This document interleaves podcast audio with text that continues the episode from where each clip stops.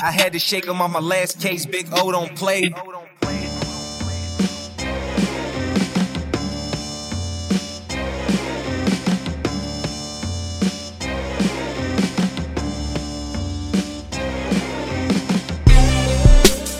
All right, guys, welcome back to another episode of the Muskie Humps Podcast. I'm one of your three hosts this evening, Ryan Reed.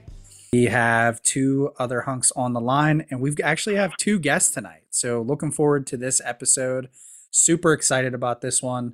We're going to talk to two gentlemen from the, I'm just going to say, can I say the hills of Virginia? Can I say that? Sure. Absolutely. All right. So the hills of Virginia. So we have on the call tonight, Mr. Donnie Swink. Good evening, boy. Good evening. What was that? Yeah, I don't know. That mic cut out there. Say good evening, boys, again. How we doing? We there? Oh, you're good. That's better. That's way crispy. Oh, man. New mic.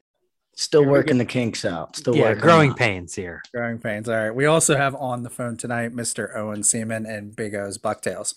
Good evening, gentlemen. Very glad to be here tonight. Hard at work getting ready for Muskie Max.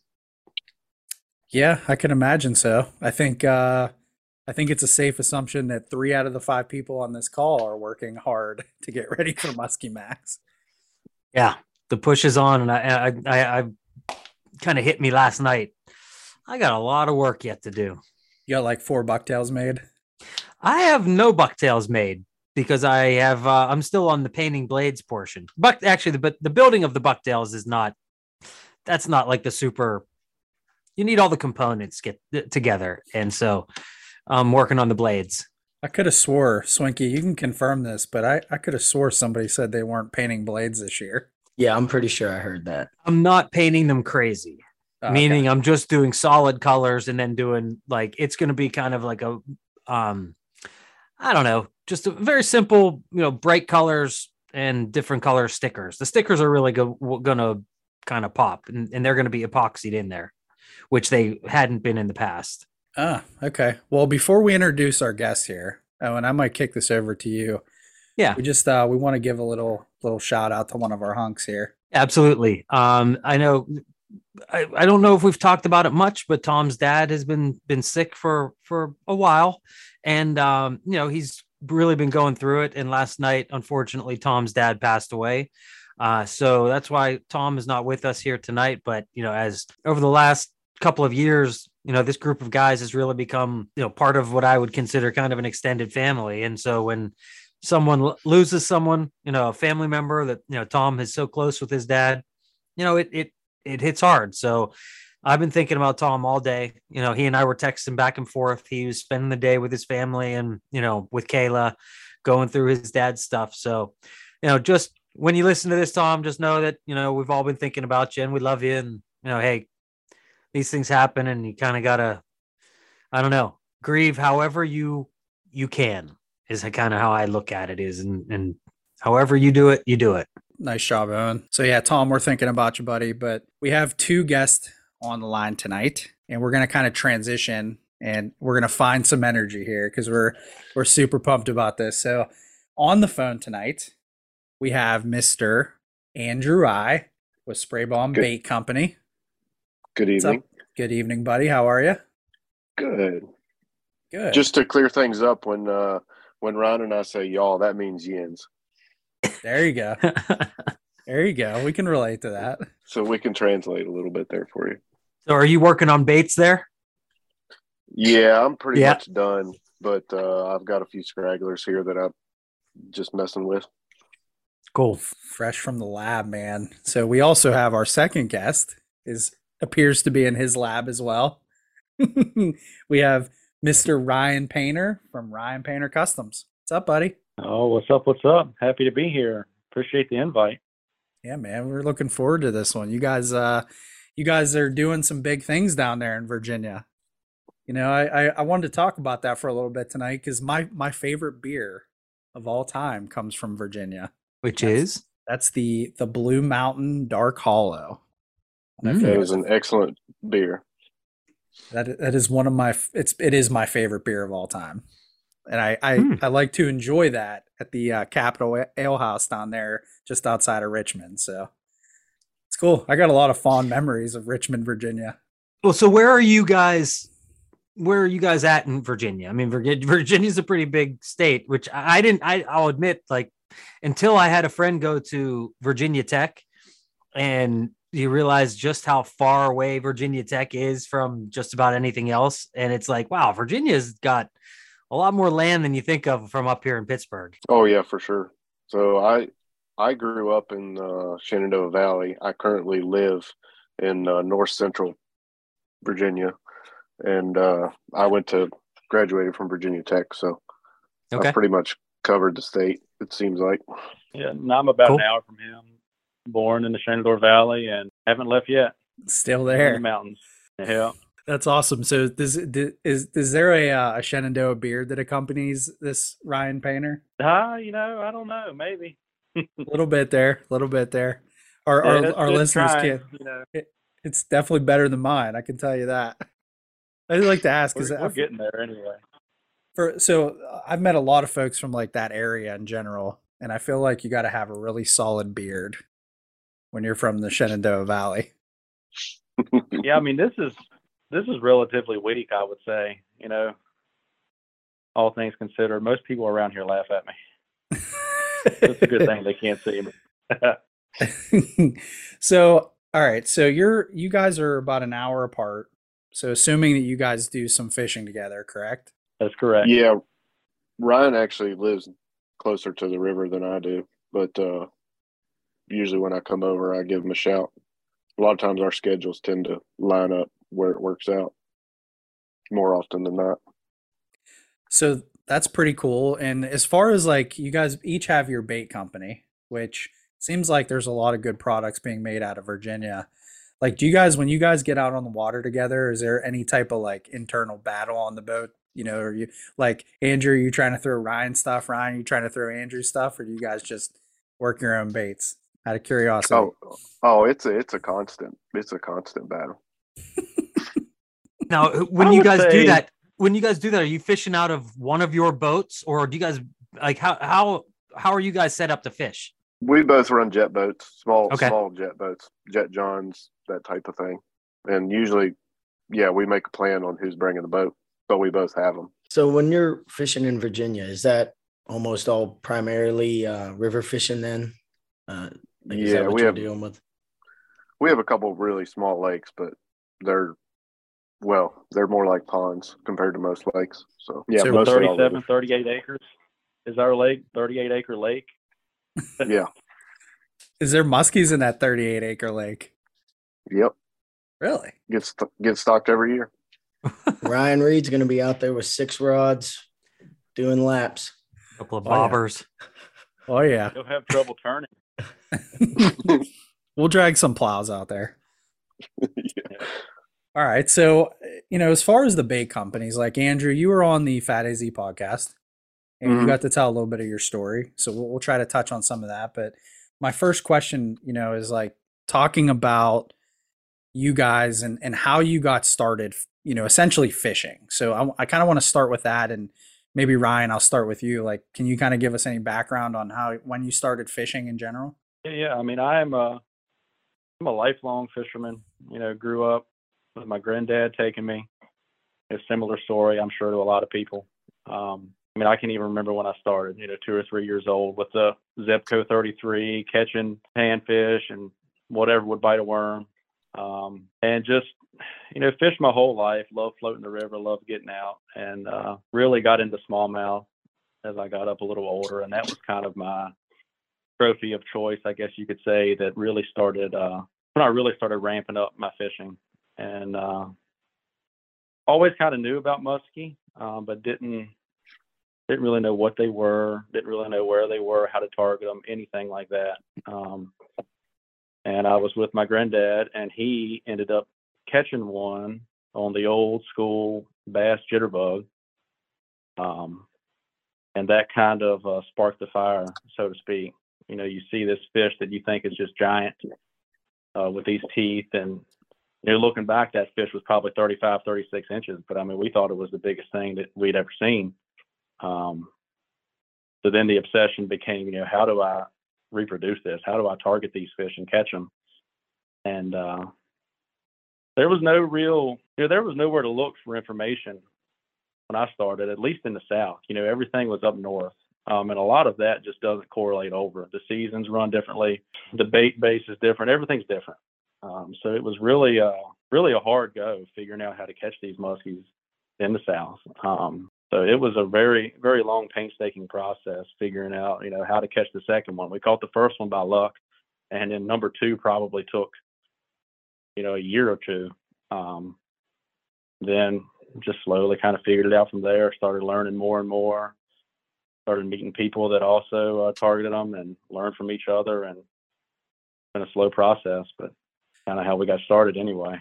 I mean, that's to me, that's pretty cool. Cause like, how many times do you hear, like, you catch a muskie on just like a jitterbug or whatever it is, a rattlebait, you know, bass guys with a Senko, like seems like that happens probably more often than we think. So. Absolutely. I mean, and even here, I mean, even today, there's a large amount of people that have no clue what they are, have no clue they're in the river.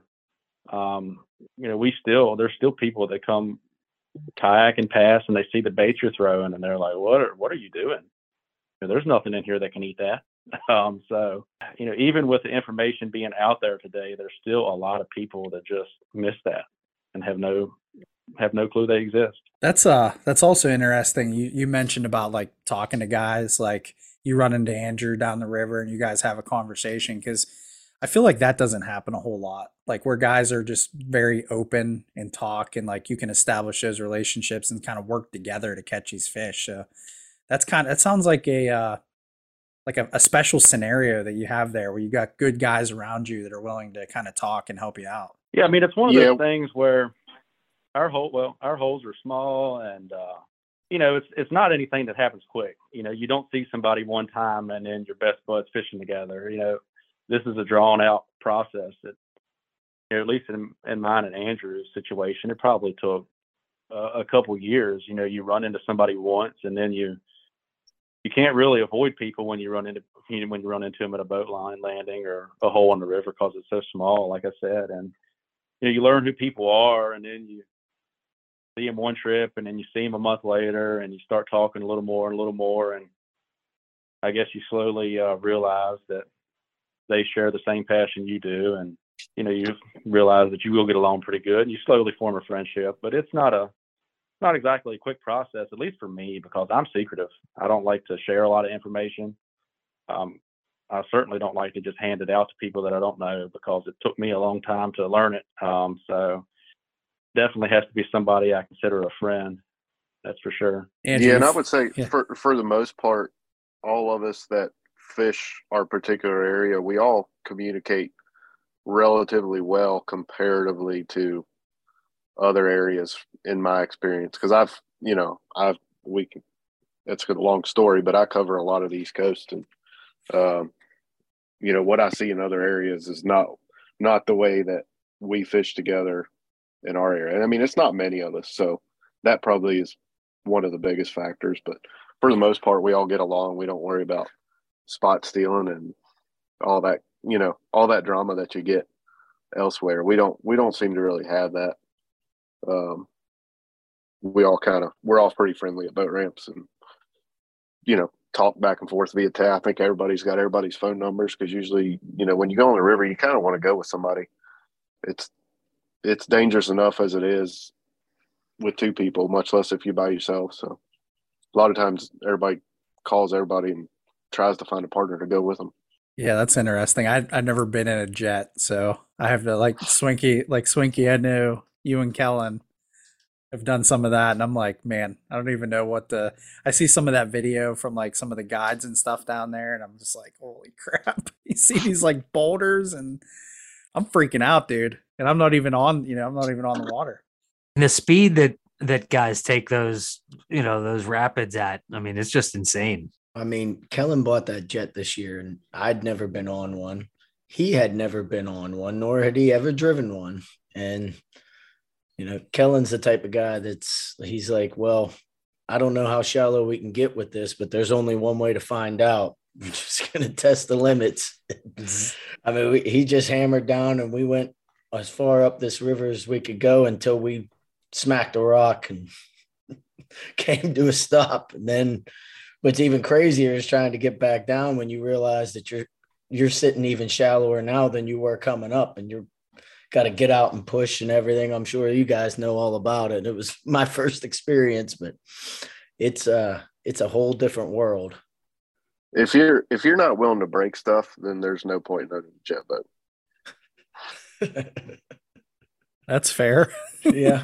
I mean, that's a pretty accurate statement, I think, right, Ryan? Yeah. I mean, I didn't think about it much when I was younger, but you can find yourself in some pretty dangerous situations, especially in the winter. You definitely have to kind of just be willing to go with it. I mean, I think everybody's got that jet boat crash story. You know, I mean, it's 8, 10, 12, 15 miles between these boat ramps, and these ramps are in the mountains. Sometimes not, there's nothing around. I mean, I've spent all day walking back to a ramp after you crash your boat. So it's certainly a unique experience. And what you mentioned earlier is so true. Everybody goes upriver, and you have no idea how much more difficult it is to come down. So just because you made it up, that doesn't mean anything. Yeah, we learned that firsthand real quick. Dude, this is wild to me, because I never really thought about that until right now. Like I said, I see these videos and I'm like, holy crap. But so I'm curious, Andrew, do you have a boat crash story now that Ryan brought that up? Oh, I've got several. Ryan's been with me for one of them. That wasn't the worst one, though. The worst one, friend of mine, we actually went downriver, and there was no ramp downriver, only a dam with no ramp. So we were going downriver, and on the last rapid, I smacked a rock. And when you I hit it with the actual jet motor, and what it did, it flipped up in the air. Well, the force of hitting that knocked the cowl off the engine. When the cowl flew off the engine, it broke the spark plug off. Oof. So nothing was wrong, except for I had a broken spark plug. Well, I didn't have an extra one in the boat. So the guy that was with me, I took him over the bank, and he walked, I don't know, how far is that, Ryan? 3 miles back to the boat ramp? Something like that? I'd say so. About 3 miles probably, yeah. Yeah. Then he went and got the truck, drove into town, got the right spark plug, came back.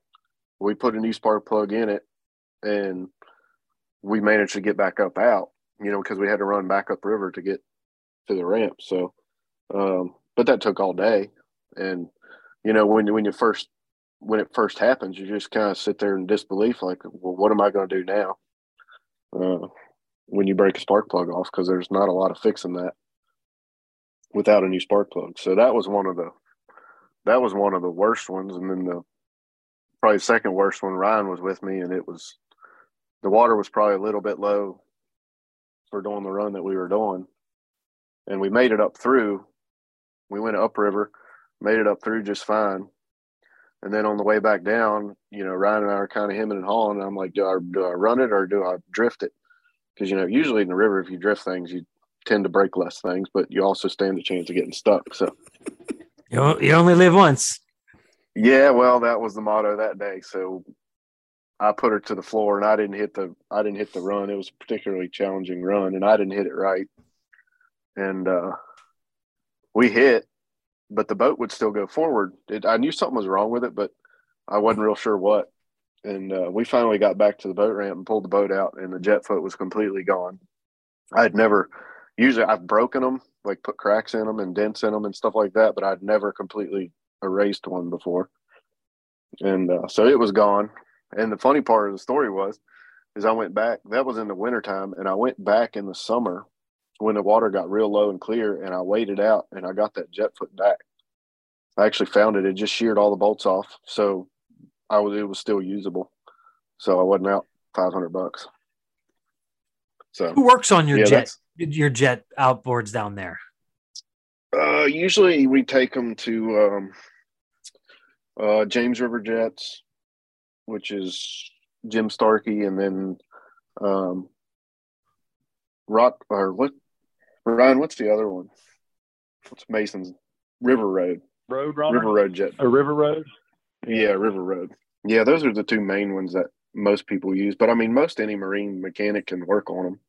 You don't necessarily need a jet guy to work to fix them. See, that's crazy, because our problem here is, like, we don't, like, you have to go, like, 2 hours plus to find, like, a good marina or somewhere that's going to work on it, you know, and those guys are usually pretty backed up, too. So that's kind of interesting. That sounds like, let me just put it this way. I'm super thankful that I can fish pine platooning, because I don't know that I can handle myself in a river like that with a jet. I would be a trolling disaster. So we started off Vance doing nice.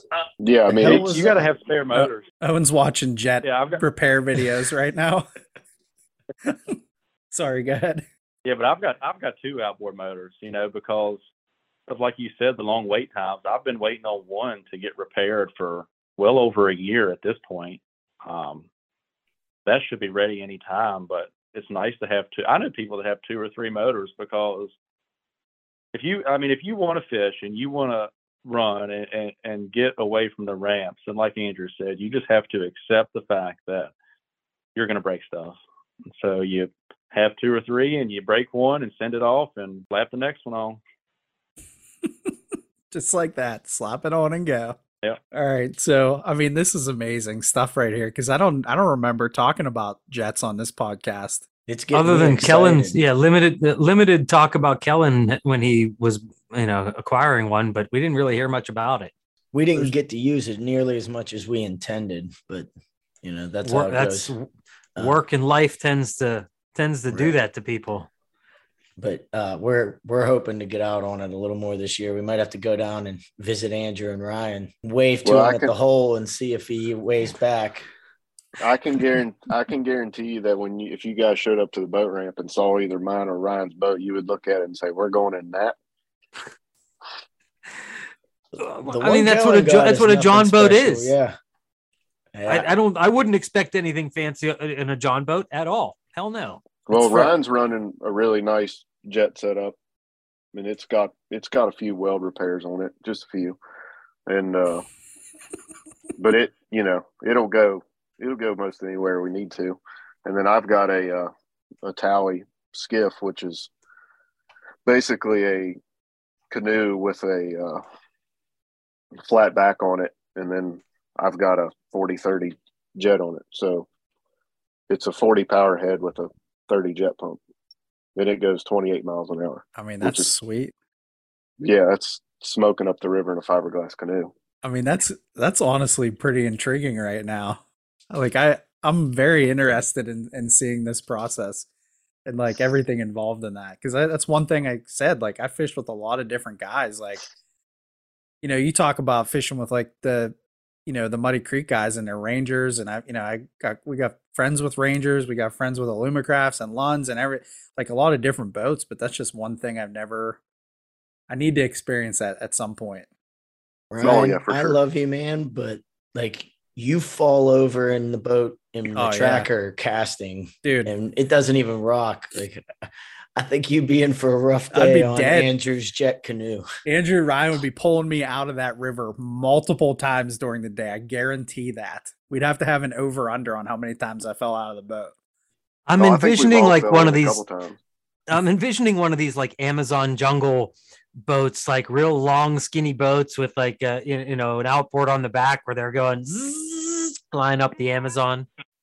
Yeah, that's pretty much it. That's sweet, dude. That's just like so cool to me to think about that. But we kind of got into it a little bit there. I want to circle back. Like Andrew, like I said, I know you told some of the story already, but how did you get started fishing? More or less the same. So Granddad take us out, dig worms. Caught whatever we caught, and whatever we caught went in the frying pan. And that's, we did that for a long time until I was old enough to probably when I started driving, I started getting more into other things, which would have been trout. I did a lot of fly fishing for trout all through high school, tied my own flies, you know, all that fun stuff, because we do have some good trout streams in the mountains. So I did a lot of that. Then in college, I started doing more bass. Being in that Virginia Tech, I had the New right there, which was, you know, an awesome river for smallmouth. So I did a lot of smallmouth fishing. And then when I came back home, we would go where we go now and smallmouth fish some too. And that's how I caught my first muskies. Well, I was bass fishing, caught it on a safety pin spinner, and you know, thought it was the craziest thing I'd ever seen. And it was only like 2 feet at the time, but we didn't know what to do with the thing. It was the first one we had ever seen. And it spiraled out of control from there, because I think one of the biggest fish I ever caught was the third one. And I just didn't know, you know, we didn't have bump boards or anything. I don't even think we had a net, but we just didn't know any better. And yeah, it just went out of control for that. And then that was probably, that was about 2005 that we started pursuing muskies. And then a lot of times we would take a trip to the New River for a week every year. That was kind of like our muskie camp, and we always did pretty well. It was always a fun trip.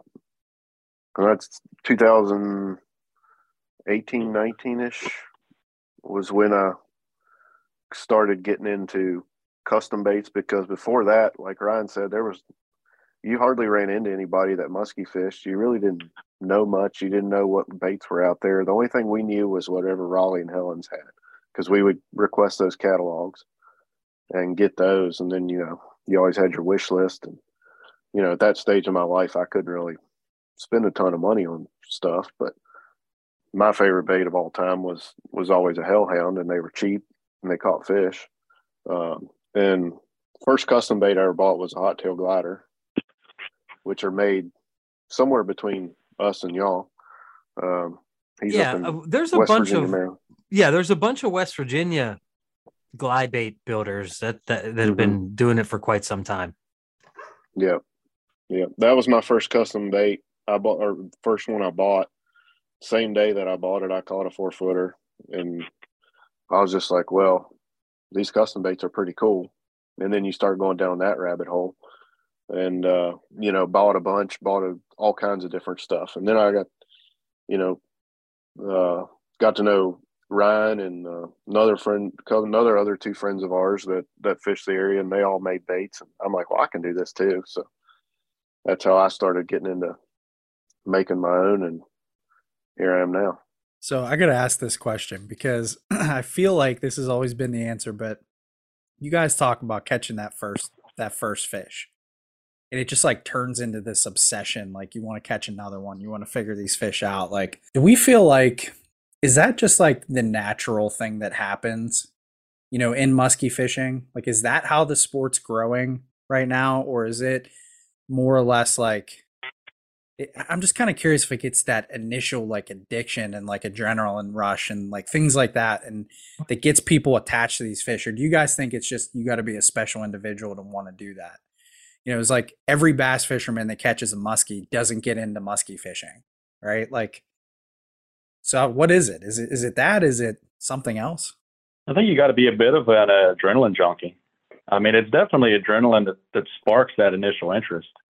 Because, you know, you catch one, and that's a feeling that you've never had over a smallmouth or a largemouth or anything freshwater that I've caught anyway. I mean, it's a euphoric experience that is unmatched. It's so I imagine people are just chasing that adrenaline. And like you said, not everybody sticks with it. I think it probably gets a hold of people more like my situation that really wasn't even trying, didn't know they exist. Catches them off guard. The people that I've seen that haven't got into it are the bass guys that do know about them, that go and try to catch one, and they have to try and take several trips over, you know, several months to finally get that first one. By that point, it's like, you know, I've seen people respond with, well, if that's how hard it is to catch one, I don't care about number two. I'm going back to bass. Seems to really get a hold of the people, in my experience, that just catch one out of the blue, no effort, you know, and then they want to do it again. Andrew, you agree with that? Yeah, I do. And, you know, Ryan and I have several fishing friends that have gotten in and out of it. And, you know, they still bass fish, but like you say, they don't want to put in, they're not willing to do those, you know, 5-trip beat downs. And I think one of the reasons that I stuck with it is we were pretty successful early on because we caught, you know, you caught the first one. Well, then you tried to go out and duplicate it. Well, I got lucky and we were just, you know, we were hammering them.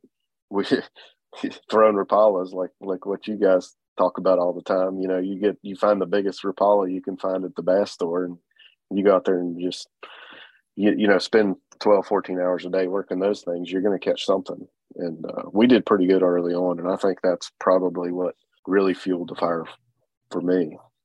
Swinky, it wasn't the first fish. It was the second fish, you know, when you duplicated your mistake. That's a good way to put it. Were muskies something that you knew about as kids growing up in Virginia? Because it was here in Pennsylvania. Like, it was kind of like a thing of lore to me as a kid. Mm-hmm. I didn't catch one, but I had always known about muskies being in the local waters. But I guess down in Virginia, that wasn't the case. No, you'd be hard pressed to find somebody. Yeah, it's just, and even like Ryan was saying earlier, even still today, there's still a majority of fishermen don't know they exist in Virginia. Really? Huh. How many bodies of water are they in Virginia? Like, how many river systems? Grand total, it's like 12 to 15, something like that. Okay. But there's 3 what the state considers Class A fisheries, where, you know, they get stocked the most and they get the most attention, more or less, and that's where your highest catch rates are. So Shenandoah River, New River, James River. Those are the top. How is Virginia with stocking in terms of, are they good with notifying you, the public, on where the stockings are and the amount? Or is it kind of, hey, we stock these watersheds and have fun? Well, compared to what PA and Ohio do, it might as well be non-existent. Okay. Yeah. I mean, there's not really much comparison. I don't have to go into too many details, but I can tell you that that the state stocked like 100 fish last year. So yeah, our hatchery is not set up real well for it. And, we're working with Muskies Inc. They're working with us on it and we're trying to make it better. So, the James and the New are actually, not stocked. Those are the 2 best fisheries, and they're not stocked because they naturally reproduce really well there. So, really, that's very interesting to me. Yeah, so they don't need to stock those, so there's not like it's not like a crisis at the hatchery to try to get these things through and get them out everywhere. All the lakes are usually stocked, and the Shenandoah is stocked, but it's not on the same level as PA stocking or Ohio stocking by anybody imagination. What's the theories, or, you know, what natural reproduction that far south is, I think, pretty significant. Is it something about those bodies of those rivers that I don't know? Yeah, they just have good spawning grounds in them. It's the geology of the river. They have what they need to do it. Now, usually what'll kill us is when we have spring blowouts. So if the rivers get real high in the spring, it messes with their spawn pretty bad. But we've had a couple good spawning years here back to back, and they're all the reports we're seeing from the state. I mean, the state's good about communicating with our Muskies Inc. chapter. They don't put it out in public very much. They do have the Muskie Management Plan online to read, but they said they give us a lot of info in the Muskies Inc. chapter, and we kind of distribute it out to as many people as we can. But they're working on it, and they give us, you know, as much info as they can. They're pretty open about it. So It seems the interesting thing about the like the natural reproduction, like PA, they always talk about like the sediment in the water and like just like what is that, like the nutrients and stuff like that. Like our we don't get a lot of natural reproduction here because our water is so fertile and it covers up the eggs and things like that. And I can remember like our guys from the hatchery talking about that. So when you get like a river system like the New or the James, I'm assuming that's like, is it fairly clear? Yeah. Yeah, very clear. So I don't know. I feel like when you talk about natural reproduction and stuff like that, you got to like Wisconsin, Minnesota, wherever. Like it seems like a lot of those bodies of water just have like less nutrients and like less junk in the water. You know, like I don't know. They always talk about like the fresh, like at the hatcheries, they keep that fresh water moving over top of the eggs, stuff like that to keep them clean. Just kind of interesting to think about that. Because I think the areas that we do have natural reproduction, they're probably similar to that. You know, yeah, water clean. So. Are any of those rivers that have natural reproduction in significant amounts, are they dammed at all? Yeah. Okay. In some spots, yeah. Yeah, that's the New, I think the New's dammed once and twice in Virginia. Yeah, twice in Virginia, I believe. And then it flows in. There's several on the James. Yeah, there's several on the James. Quite a few on the James, but they're not like huge reservoirs. They're, I don't know. They're kind of, they're not big. The one on the New's big. That's a power generating dam, and it's got a big lake on it. But the James, they're all what I would consider real small reservoirs. Man, I don't know why exactly. You know, we don't have any significant reproduction. I've always been kind of told that you know you mess with the river as much as the Allegheny and is messed with, of all the way up, you know, as far north as it's messed with, as how many locks and dam systems where you create these big pools where at one point those were, you know, much more running water, and now it's standing pools. Now, Donnie, you fished the Ohio, which obviously has significant lock system. I mean, do you think that has something to do with the natural reproduction? I mean, and yes, and I know we're not experts. Yeah, obviously, right. Thanks for pointing that out. Yeah, the one thing I'll say is I definitely believe that we have natural reproduction in our rivers here in Pennsylvania, Ohio, Allegheny, and Monongahela. Somebody might come over on here and tell me I'm wrong, but I would stand by that. I don't know that it would ever be enough to be a sufficient population without being supplemented by stocking at this point. I don't know. But there's no doubt in my mind that these fish are, you know, spawning. I would also say, just like Andrew said, just as much up here, it's going to be dependent on certain time, you know, certain years it's going to be better than others with we got high water blowout. We can get that the same way, you know, being locked and dammed as they can, you know, not having that kind of size of flowing water. But I don't know exactly what it is. You know, everything that I've ever read and heard, and I know Ryan and I have talked about this a little bit too, and he's talked to Jared, I think, a little bit more than I have. But, you know, they say it's more the reservoirs where we really feel that we have little to no reproduction in the lakes, just because of the sediment and the lack of flow to, you know, Ryan was kind of talking about the fish lay the eggs, I guess, and dirt and whatever settles on top of them. So they suffocate is kind of what I've always been led to believe anyway. Right. That we don't have enough of what is like the natural moving water because of the pools and everything that have been created, that creates more sediment and silt that drops down and suffocates the eggs. I gotta believe the amount of couches floating down the river has something to do with it too.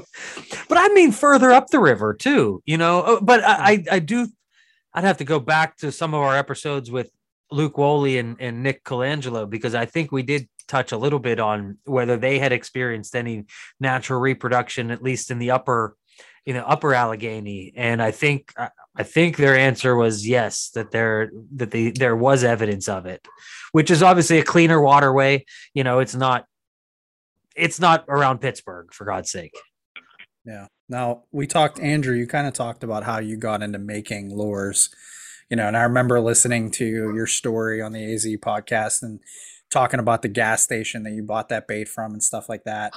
You know, like what I'm curious about is like, Ryan, like, how did you start making baits? Like, how did, you know, like Ryan Painter Customs come about? Yeah. So, you know, I got started muskie fishing relatively early. You know, I was still in high school, 16, 17 years old. And, you know, obviously money wasn't abundant. So you had, it's kind of just like Andrew said, I had Raleigh and Helen's. I was ordering baits out of the catalog. The entire time, my granddad had this massive, well, not massive, but he had a nice wood shop. He had every tool I would need to build baits. He had all the know-how. And I started, you know, seeing all these baits were made from wood. And I'm like, I think that we could do this. So it just, it started for me as, you know, if I see a bait that I want to buy, I'm not going to buy it. I'm going to build a bait that will function like that and tinker with it until I'm happy with it, and that will be my bait. So basically it was just a way to save money. And that was a great way for me to learn, because, you know, it's all simple stuff. You would see a bait like a jake or something like that, a basic flat stick, and you know, you cut it out of wood and put a bill on it and it would swim pretty much like one. And you're like, once you figure that stuff out, then you can start, you know, drawing your own concepts. And of course, that was, none of that stuff was stuff to sell. It was just, you know, for yourself. But, you know, at that time, selling wasn't even on my mind. It was just a way to build baits and save money. And then I was always a big topwater guy. So I started playing around with my own topwaters that were fairly unique. Started selling some of them here and there. And, you know, when I first dove into selling, it wasn't more, you know, to make money. It was more so just to cover my expenses. And I was selling stuff dirt cheap, you know, basically giving it away, just telling people, hey, you know, if you buy this for the expense that I have into it, that'd be great. So I was certainly not making anything for years. It was just a way to fuel my hobby and to keep learning, really. And then just from there, I started growing and started developing my own things and more unique bait stuff that I could really call my own, and felt proud to sell. And the ball just kind of kept rolling from there. But just started off as being a cheap high school student, really. And how many different baits do you make now? Like, what's your lineup? I started off with the wood. You know, I did all the wood stuff, crankbaits, glide baits, topwaters. I don't do much of any of that anymore. The bait that really the one that put me on the map, so to speak, was a rubber bait I made.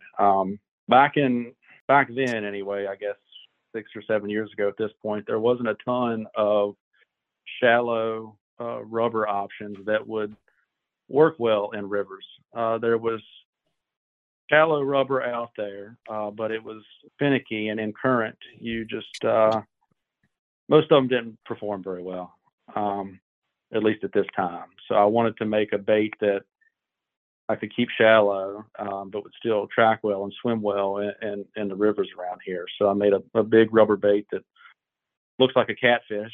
And that was kind of, I don't want to say claim to fame, but that was certainly the bait that made me popular. That bait caught a ton of fish throughout Virginia. All the guys in the rivers seemed to really like it, and I got a lot of great feedback on it.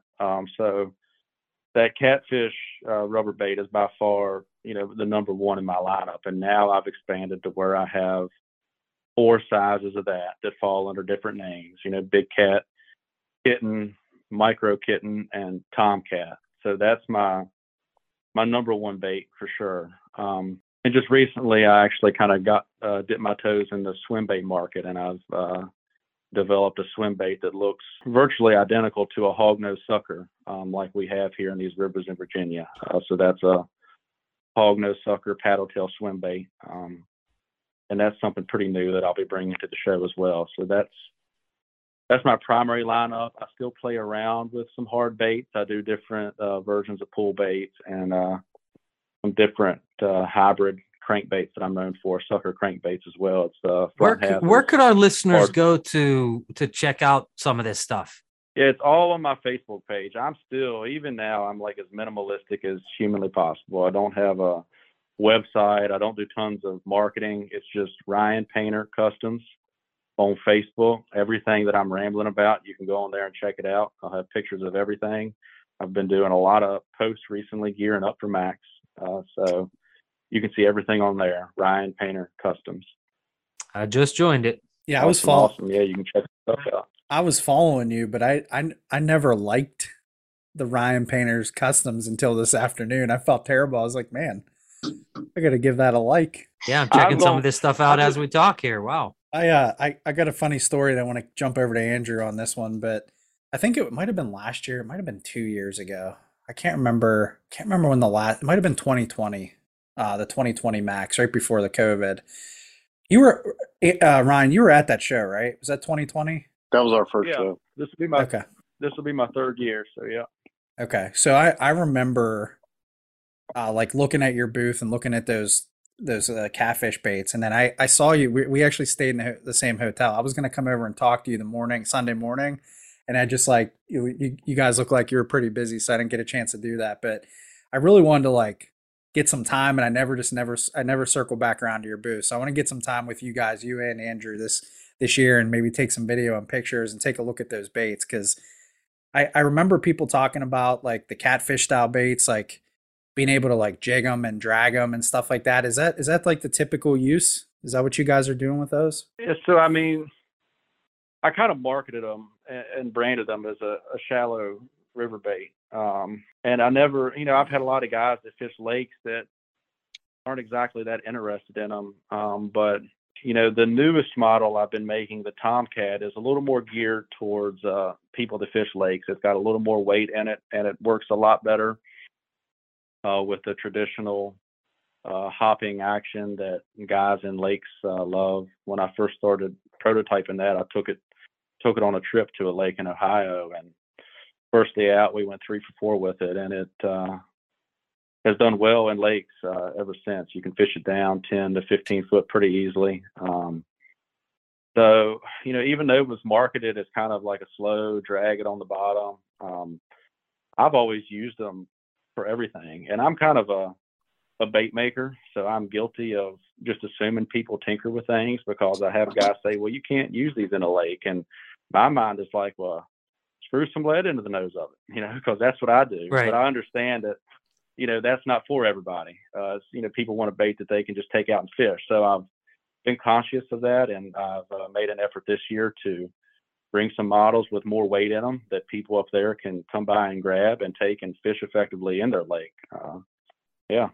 Well, I was just checking out some of the stuff on your Facebook page, and I mean, you got a number of different models of rubber rubber baits. How do you do the internal harnessing?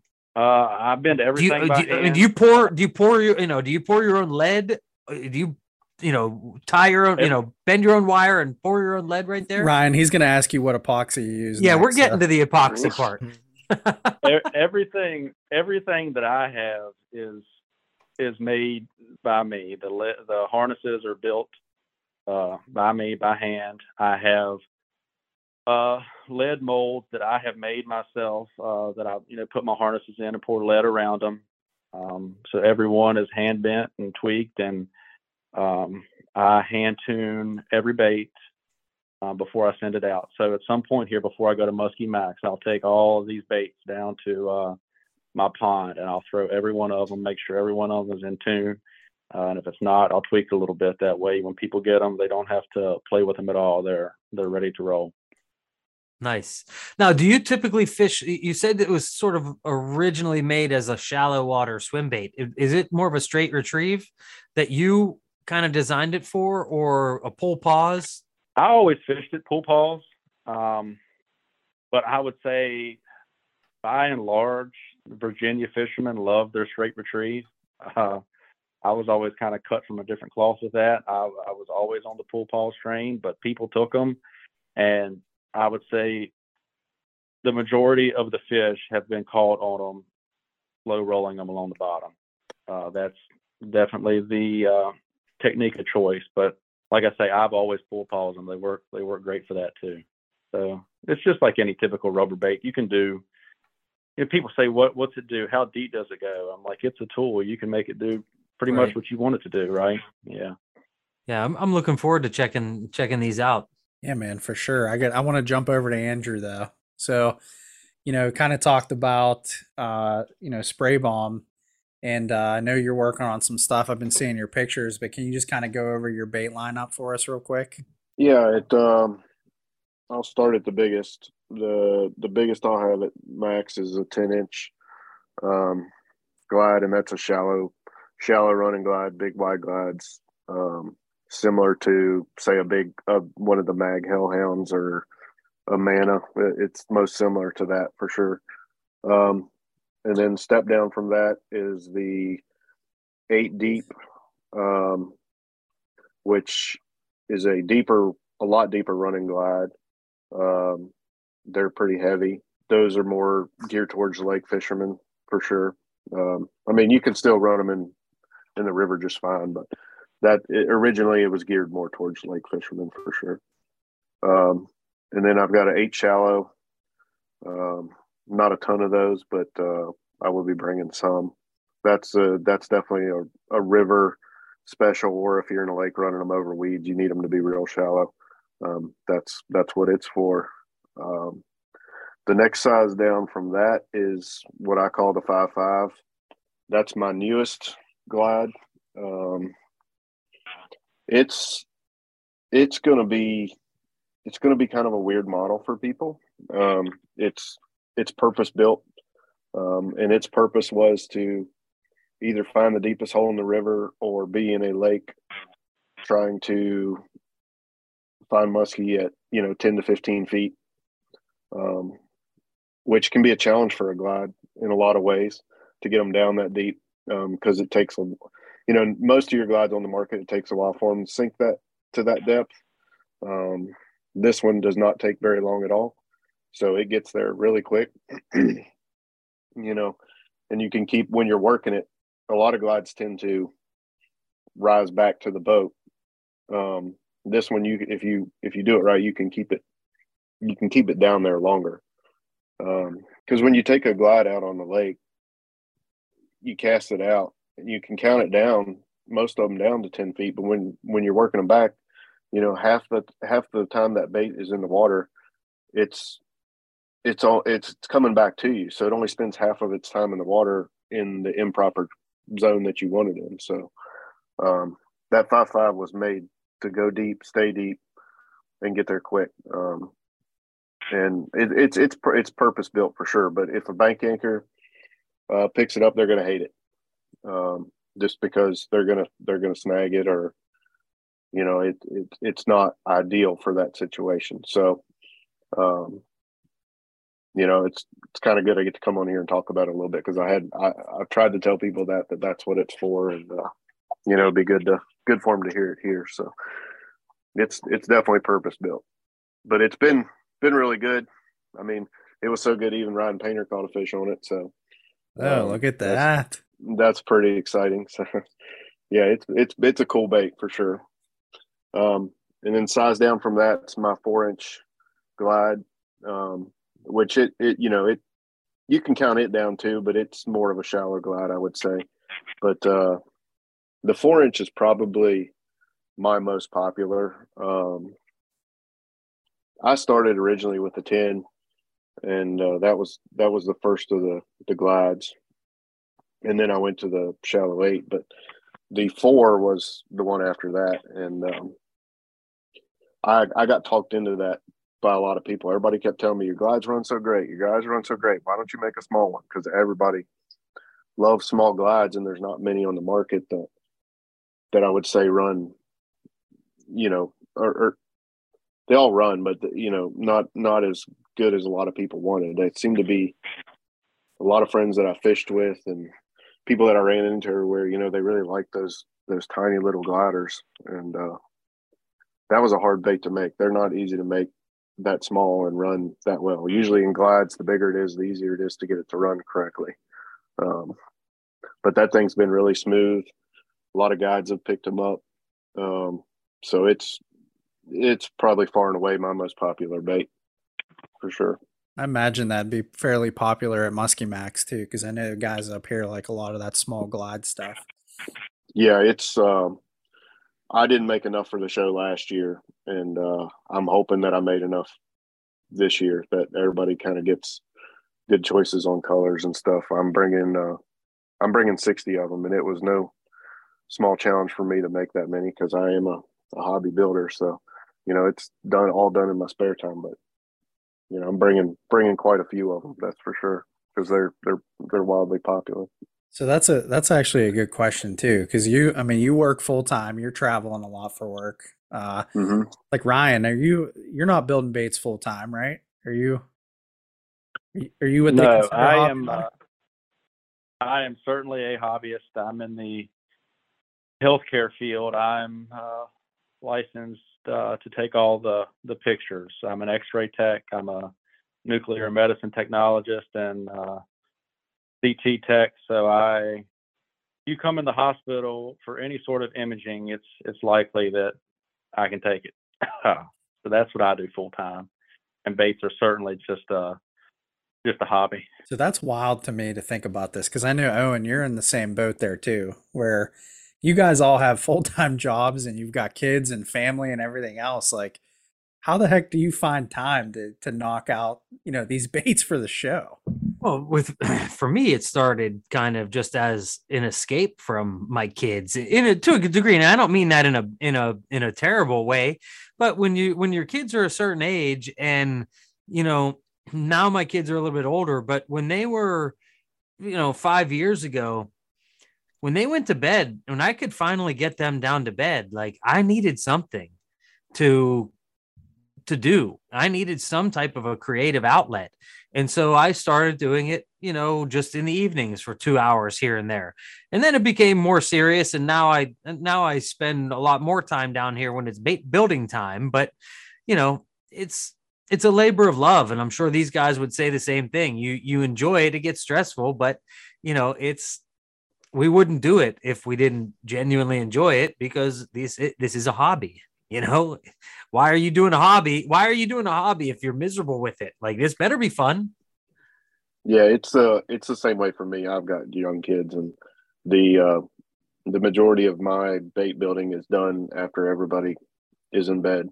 And, you know, I look at it as I can sit and watch TV and rot my brain and not make any, you know, not do anything fun or whatever. And sometimes I do that, but most of the time, you know, I like to go out in the summertime. I like to go in my shop, because I got an outdoor wood shop. And then in the wintertime, I'll spend all my time painting or epoxying in my basement. And see, I couldn't agree more, man. Like, I look around at people that watched, and they're like arguing over what shows to watch and like all these different things. And I'm like, I don't have any idea how someone has time to be into 8 different Netflix shows and HBO shows and all this stuff.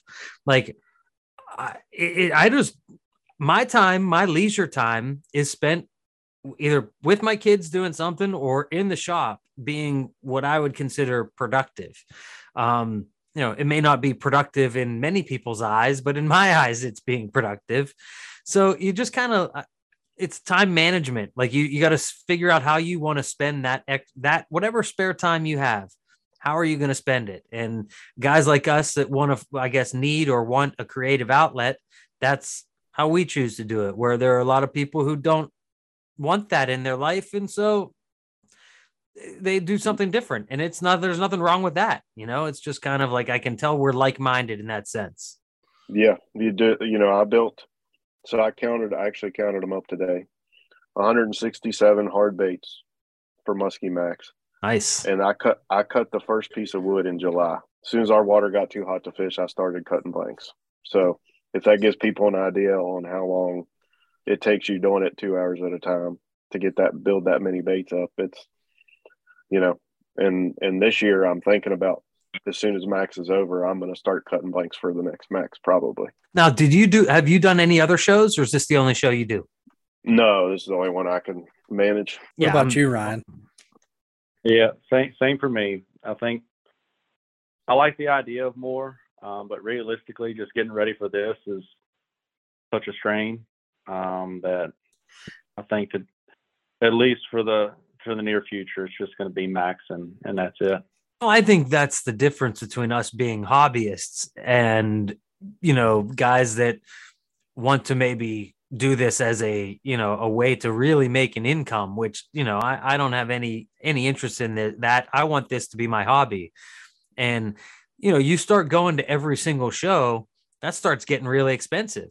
You know, you got to get hotel rooms at every show. You got to, you know, transport all your gear everywhere. It's like you got to step it up a notch. And that's just not something that I really have any interest in getting myself into. It'd be a lot of time from home, too. Yeah, absolutely. Yeah, I mean, it's hard enough to get a full weekend away from home, wife and kids. You know, it's hard. But you start doing that every weekend and boy. Yeah, that would add up real quick. Yeah. So yeah. When you guys are on the boat, say, you know, Andrew, Ryan, you guys are out fishing together. Like the way I'm envisioning this is Andrew's throwing a glider. Ryan's throwing his, you know, his rubber. Like, is that all you guys, like, if you go out for a day, is that what you're doing? Like, Andrew, you got it backwards.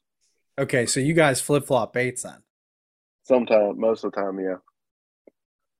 Okay. And then we don't catch anything. I would say my favorite thing to do is to catch a fish with Andrew on a glider that he didn't make. Like if it could be the perfect day, that would be it right there. That's the perfect day. Yeah. Yeah, then it turns into a total meltdown the rest of the day. Yeah, I can understand that, you know. If someone catches a bait on another bucktail while they're fishing with me, I'd be just a little annoyed. I want to know how annoyed. Is this like mess with my booth at a muskie show annoyed? Yeah, or like grab baits out of tackle box and throw them in the river kind of. Yeah. Annoyed. Or just remove the drain plug before launching the boat.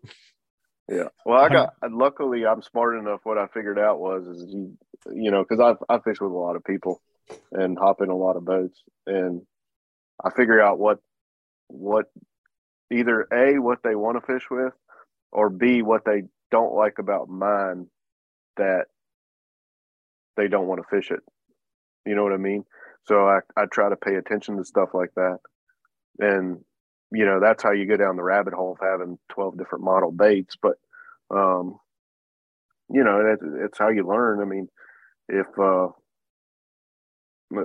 let's just say Ryan uses somebody else's glide. Well, why was he using that glide over mine?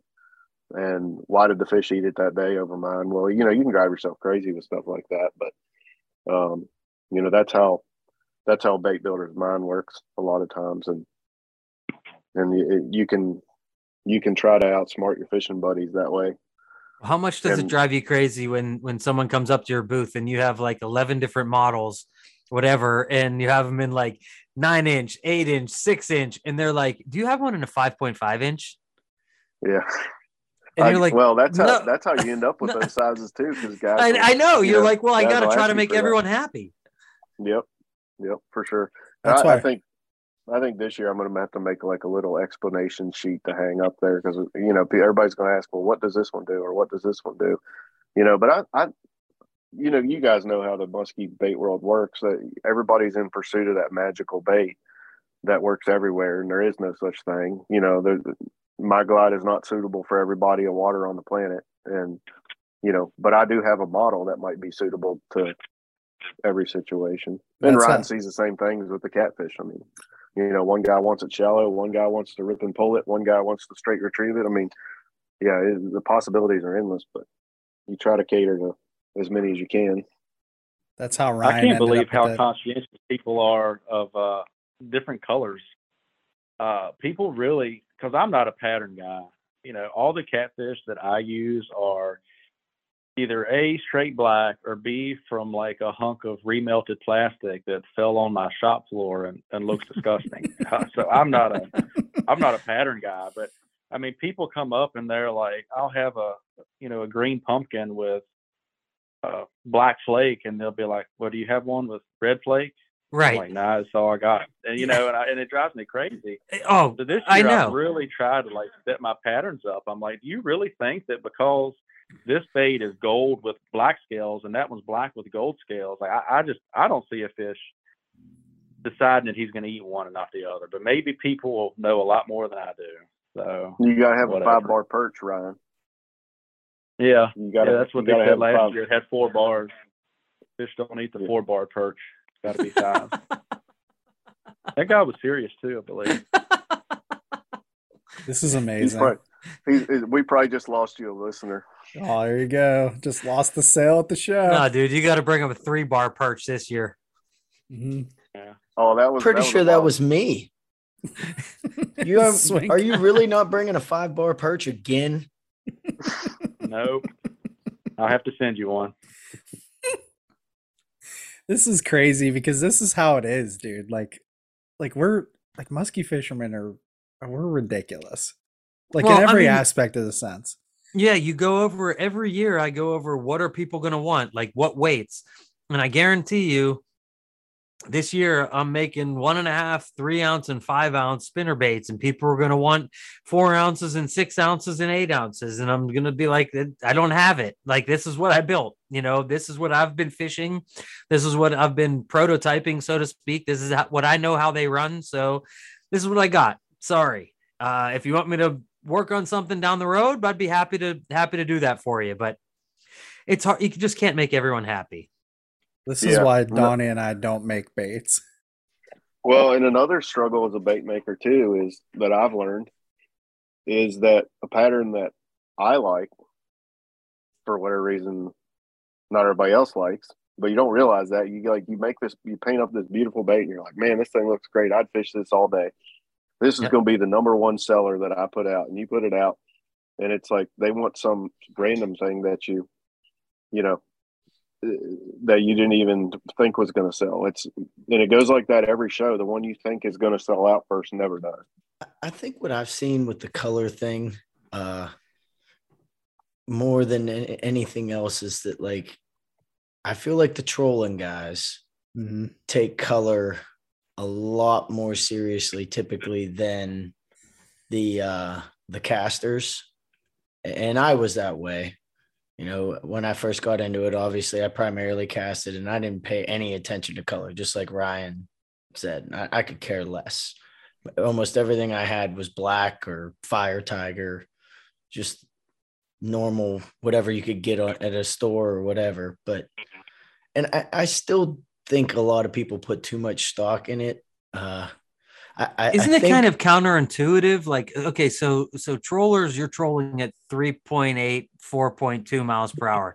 You're not casting anything at that fast. So if there's anyone who, you know what I mean? Like color. I think what it is that they don't have like, and I say they, like, I don't troll, I troll too. But when you're trolling, you don't have much else to change or do. Like when you're casting, there's all these different things you can do with the bait. You can That's a good point. Count it down. Yeah. You can work it high. You can, jig it, rip it, whatever. You can impart different actions into it. When you're trolling, you're just kind of trolling. And what are you going to change? Well, you're going to keep changing baits because that's what you got. No, this one with the yellow, do it. Yeah, this one yellow one didn't work, but the white one's going to go this time. I know it is. You're going to do things like that. That's a good point. I never thought of it like that. When you're trolling, you could be trolling 12 hours and have 6 baits out, and they all have different color bellies, and you catch one fish. Well, I can guarantee you that any troller worth his salt is going to pull all the rest of the other 5 rods in and put on the same color bait that got hit. And then they're all of a sudden that bait works. So now you have 6 of them in the water. Well, is it because the fish wanted that color, or did you just hit a window? See, that's the thing though, is like, like talking about the trolling stuff is it's kind of weird because I feel like you see that more with guys that are just kind of getting into trolling. Like when you troll over X amount of time and you learn like, okay, there's a lot of different aspects that go into this, like speed and bait depth and all that other stuff. Like I mean I'm a believer of the color thing, but that's because I've seen, you know, one specific bait in a 6-bait spread, that color get hit repeatedly, but that doesn't always mean it's the color, right? Like that could be the specific action of that bait. It could be the depth that that bait's running. Sometimes there's more weight in certain things and it's running a little deeper than you think. Like there's a lot of different aspects there, but it's just easy as a troller to say, like the first thing you're going to look at is color. So yep, they're eating the orange ones today. Let's go, get them all out. Yeah. So you guys, I don't know if you guys listened to all the, when I was talking about it with Vance, I always take a couple trips up and go with Vance, and that's like my trolling trips, and that's how I got into trolling baits too, was because I wanted to run my own baits. I didn't want to run somebody else's. So a lot of my trolling expertise comes from Vance, and I always go and bring a handful of baits, and the last two seasons, the bait that has been hit was one that I painted in a color that I liked. And I'll never forget the first time I pulled it out and he looked at that and was just like, you guys have been with Vance before. You can just see the disbelief in his eyes. Was like, well, that thing's never going to work because of that color. You know, Vance is a very experienced troller. He knows what's going to get hit and what's not, but he just looked at that thing and he said, well, let's put the pinky out. So we put it out, and 2 years in a row now, that thing has been the only bait that's gotten hit, and it is not a Chautauqua color at all. It is very far from anything anybody would run up there that fishes it regularly. Now, is it because of that color? I don't know.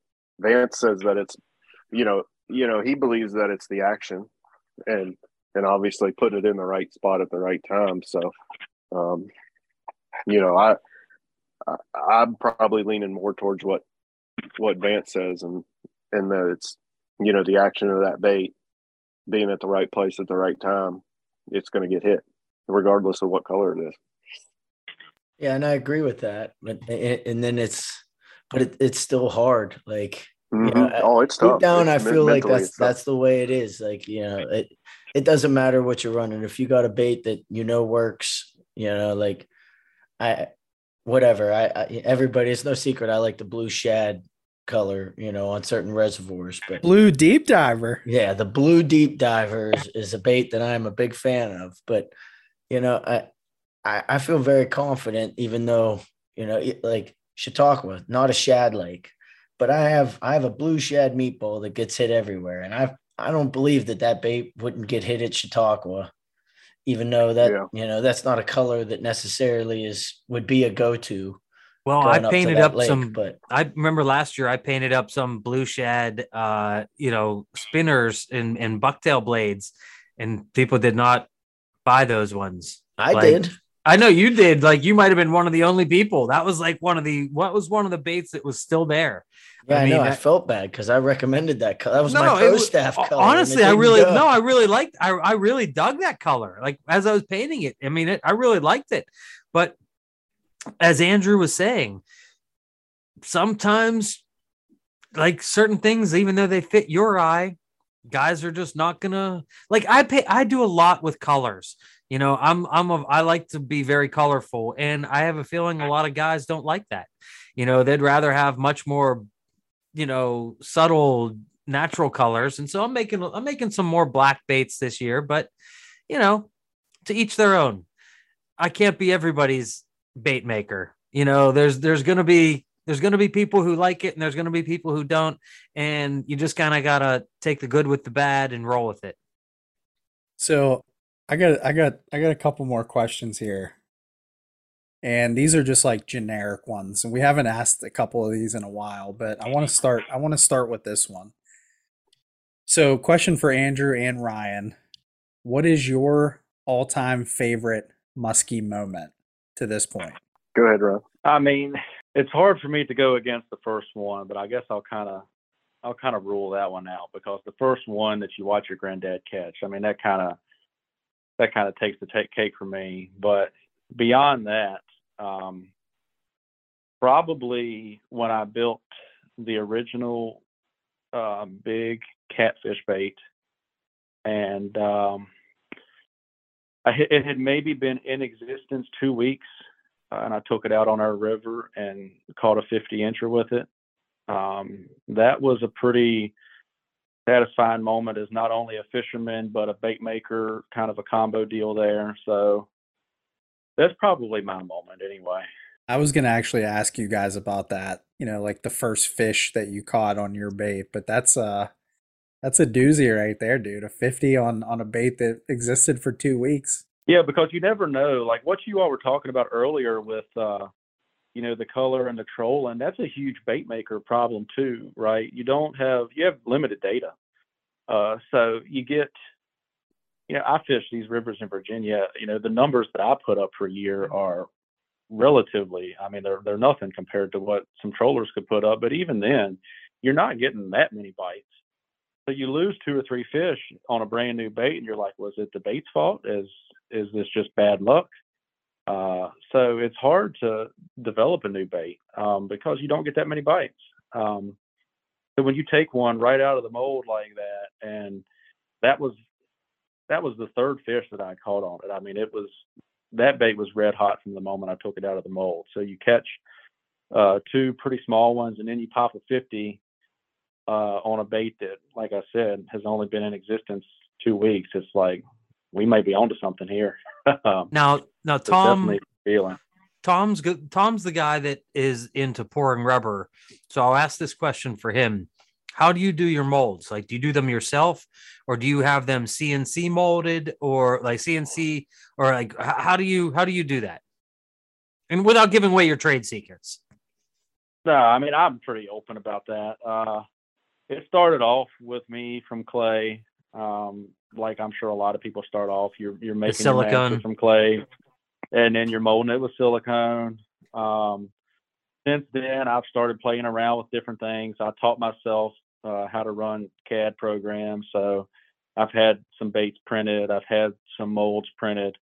I haven't dove into aluminum for my specific baits yet, but that is probably going to be in the near future. Hopefully I would like to go that route, right? Because the bad part about, you know, hand carving everything is each one of my models they're all a little different, you know, whereas if I, you know, now that I have 3D models drawn, I can have 5 different sizes, that are, you know, symmetrically identical baits, right, which is where I would like to get. So again, that's kind of where we're moving, but when you're a hobbyist, you move at a snail's pace. So we'll get there one of these days, I guess. Have you started 3D printing things? Yeah, I've been doing that for a little while now. So my most, you know, people could probably look at it and figure it out if they know what they're doing. My newest model, the Tomcat, is a 3D printed master that I have molded myself. So I'm still, you know, doing the molds out of silicone. And I have some molds that are actual 3D printed molds. That stuff is a great avenue into aluminum. At least that's what I've been using it for. But the programming is tough to learn on your own. And if you pay somebody to do it, it's outrageous.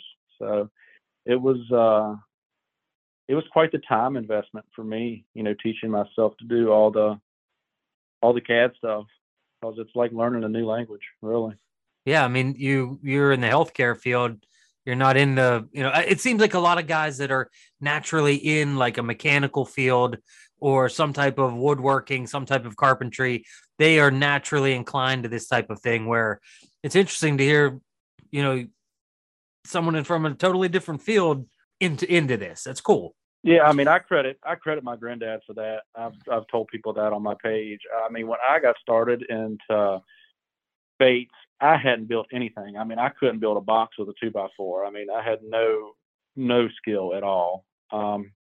And now it's crazy, the practical knowledge that you learn. Like, there's not a whole lot out there that's harder to build than a high quality wood bait that runs as it should. Like, after you spend a couple years in the shop and you learn all about wood and resins and all this stuff, it's amazing what you can do. I mean, now I see virtually anything. I say, well, I could build that. So definitely, it was definitely foreign to me. But talking my language a little bit with AutoCAD, little Bentley MicroStation. I don't use it, but I can support it. Not talking my language at all. I don't recommend speaking Chinese. Same here, Donnie. I was like, man, yeah, people were going to charge, a couple grand to do all this stuff. And I'm like, I'm not paying somebody a couple $1,000s to design one of my baits and get these molds cut. Like, I'll figure it out on my own. But, well, if I would have just spent my time in the shop making some baits, I could have paid for them a whole lot quicker than I could have beat my head into the wall with that laptop. So I don't recommend anybody to start. Just pay somebody to do it. Well, I want to jump over to Andrew real quick and ask him that same question. What's your favorite muskie moment? Yeah, I would probably say I've got quite a few, but probably like Ryan said, that first one. The first one was the 10-inch glide that I made, the original.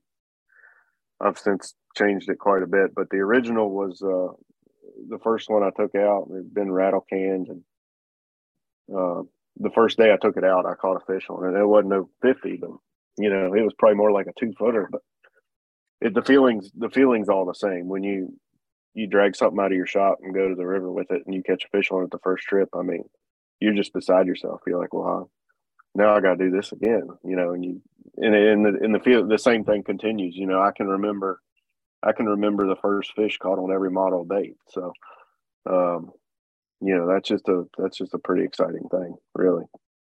That's why you do it as a bait maker, really.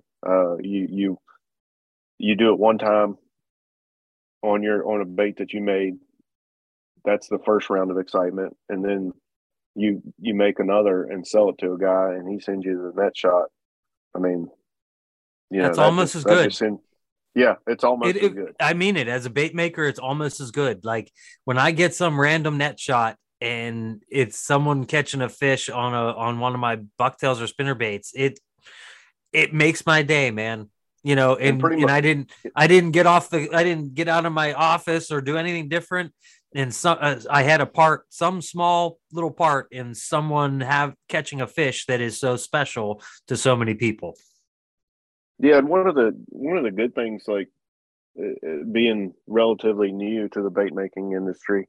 I mean, I've been doing it for over 3 years now, 4 years, but I still get a lot of the new guys. When you're the newer bait maker, you're going to get a lot of the newer muskie fishermen, which is almost better because those guys get so freaking excited when they send you a net shot on a bait they just got.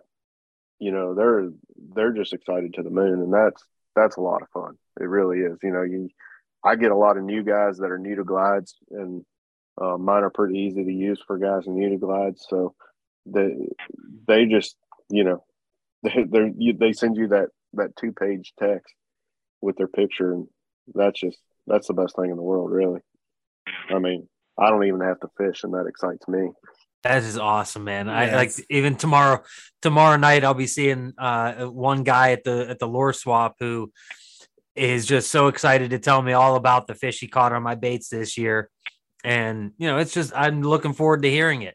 It's just that it's great to hear that somebody out there is enjoying something that you put your time and effort into, away from your family, away from, whatever other hobby you could be doing or thing you could be doing. I don't know. That's what validates you, man. At least it does for me. Sure. Yeah, no doubt. That makes you keep going for sure. So go ahead, Owen. I was going to say, what's the biggest fish caught on one of your baits so far, Andrew? Not that big by me. Not by you, but or like anybody. The biggest, I believe it's 50 and a quarter or so. Okay. Around that mark. Yeah. That's a good one. Yeah, for glides, that's pretty good. That's a good one, yeah. Ryan? Somebody caught a 54 on mine. Ooh. Green Bay. You say Green Bay? Yeah. Nice. Oh, wow. That's awesome. Dude, that's what, like one of the big catfish? I'm like a huge advocate for the big catfish. I'm always telling people to throw it because it's caught the most 50s by far. But that one actually came on a kitten, which is the size down. So I can't claim the catfish for the biggest fish ever, even though it has the best quality overall. So the kitten, how much smaller is that than the catfish? So the catfish, you know, once the tail is fully extended, it's about 18 inches and just under a pound. So, I mean, it's a pretty significant piece of rubber. The kitten is about 12 to 14 inches once you extend the tail out, and it weighs about 8 ounces. So it's a much more castable lure. That's by far my most popular bait, because it's still a pretty good profile, but it's a lot easier to fish. That's wild, dude. Yeah, that's awesome. All right, two quick questions, and we can wrap this up. Everybody's looking tired, unless you guys want to stay on. But I gotta ask this because I haven't asked it in a while. What is Andrew and Ryan's boat snack of choice? What's your favorite snack on the boat? You want to take it, Andrew? Have we ever eaten anything on a boat? Does that answer your question?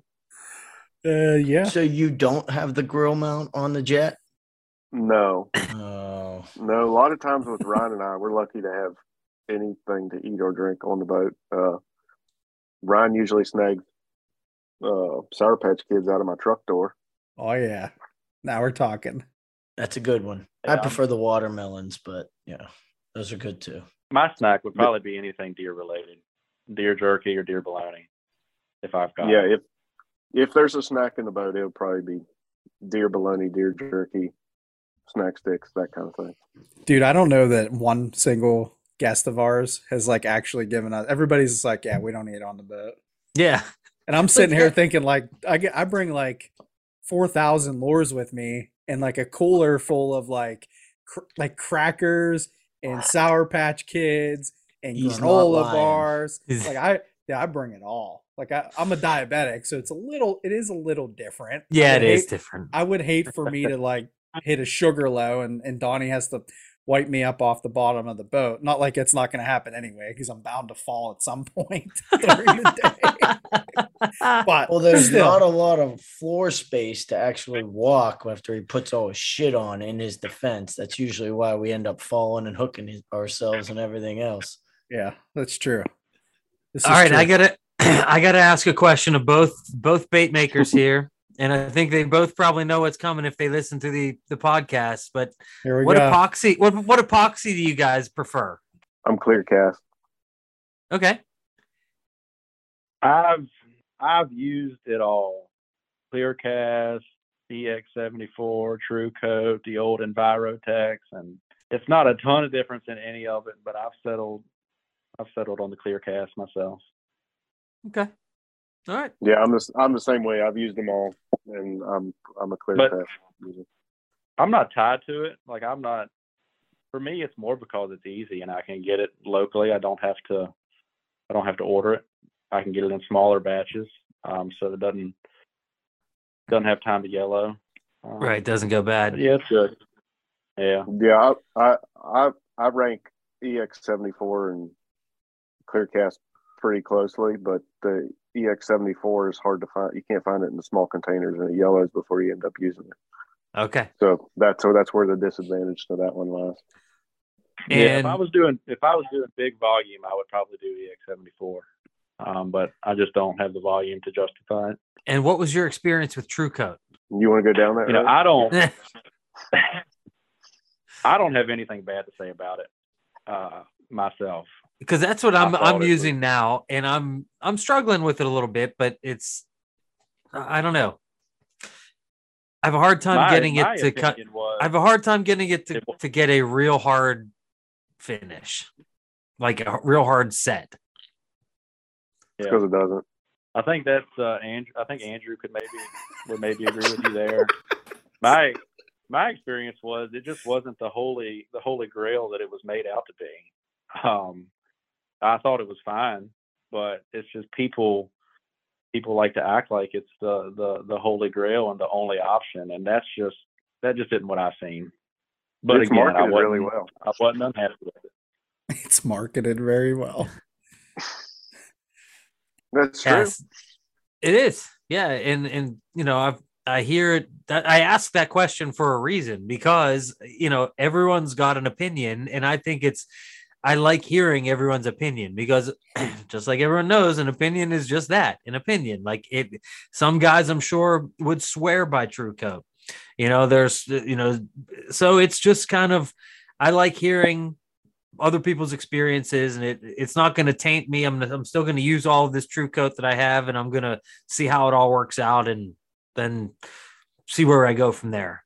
Well, that's like throwing dollar bills away if you get rid of it. So you got to use it up. Right. Sure, we can think of a few different ways to spend dollar bills better than that. But I can't think of any better ways to use epoxy. Like, there's no other way to use it. Poured over your tabletop, your bar. That's true. My wife has asked if the epoxy would work on her countertops, like wood on a wood countertop. Oh, 100%. Yeah. Yeah, I've got a lot of times when the epoxy gets old or starts to yellow, I'll just mix it up all at once, and then go pour it on some of my shop tops, the tabletops on my shop. Yeah, it's hard to rot.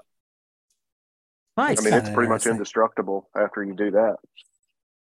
That's a good idea, dude. I never really thought about it. I mean, I don't deal with epoxy a whole lot, but I'm more of I'm more of a Gorilla Glue type guy over here. Gorilla Glue and Gorilla Tape. That's how I fix that. JB welded all. Yeah. That's how I fix everything in this house. It's just Gorilla Tape and Gorilla Glue. It's all good. So I have one more question, unless somebody else has a question. I might have a couple. Might have one more, but go ahead. All right. So one of the things I haven't asked in a while, I want to kind of get back to this, because we're seeing a lot more guys getting involved in the sport of muskie fishing. At least, you know, I can say that for sure here. I'm running into guys like, you know, I haven't fished that much, but the one day I got out, a lot of guys are telling me I'm new to muskie fishing, got into this stuff. And like, what, from your perspective, like you guys have been doing this for a while, is there like one piece of advice that you would give to a new muskie fisherman that would be like one of the more important things that people need to hear, if that's fair, or something you find useful? I would say where we're at, the hot water is a huge thing that people have no idea about. You know, I fished for years through the heat of the summer, and never thought anything of it. And I kind of bucked, you know, the system. Whenever, you know, you started hearing people talk about it's too hot to fish, I thought they're crazy. I fished for years and haven't had any trouble. But the studies that they've done recently have, you know, Andrew probably knows more about it, but to my knowledge, they pretty much proved that delayed mortality is a thing, which is something people always argued. You know, they did catch some fish in water over 80 and release them, and they die a short time later and sink to the bottom. They prove that with different tags and tracking. So to me, that was kind of case closed. You know, when the water gets over 80 in the South, it's time to hang them up.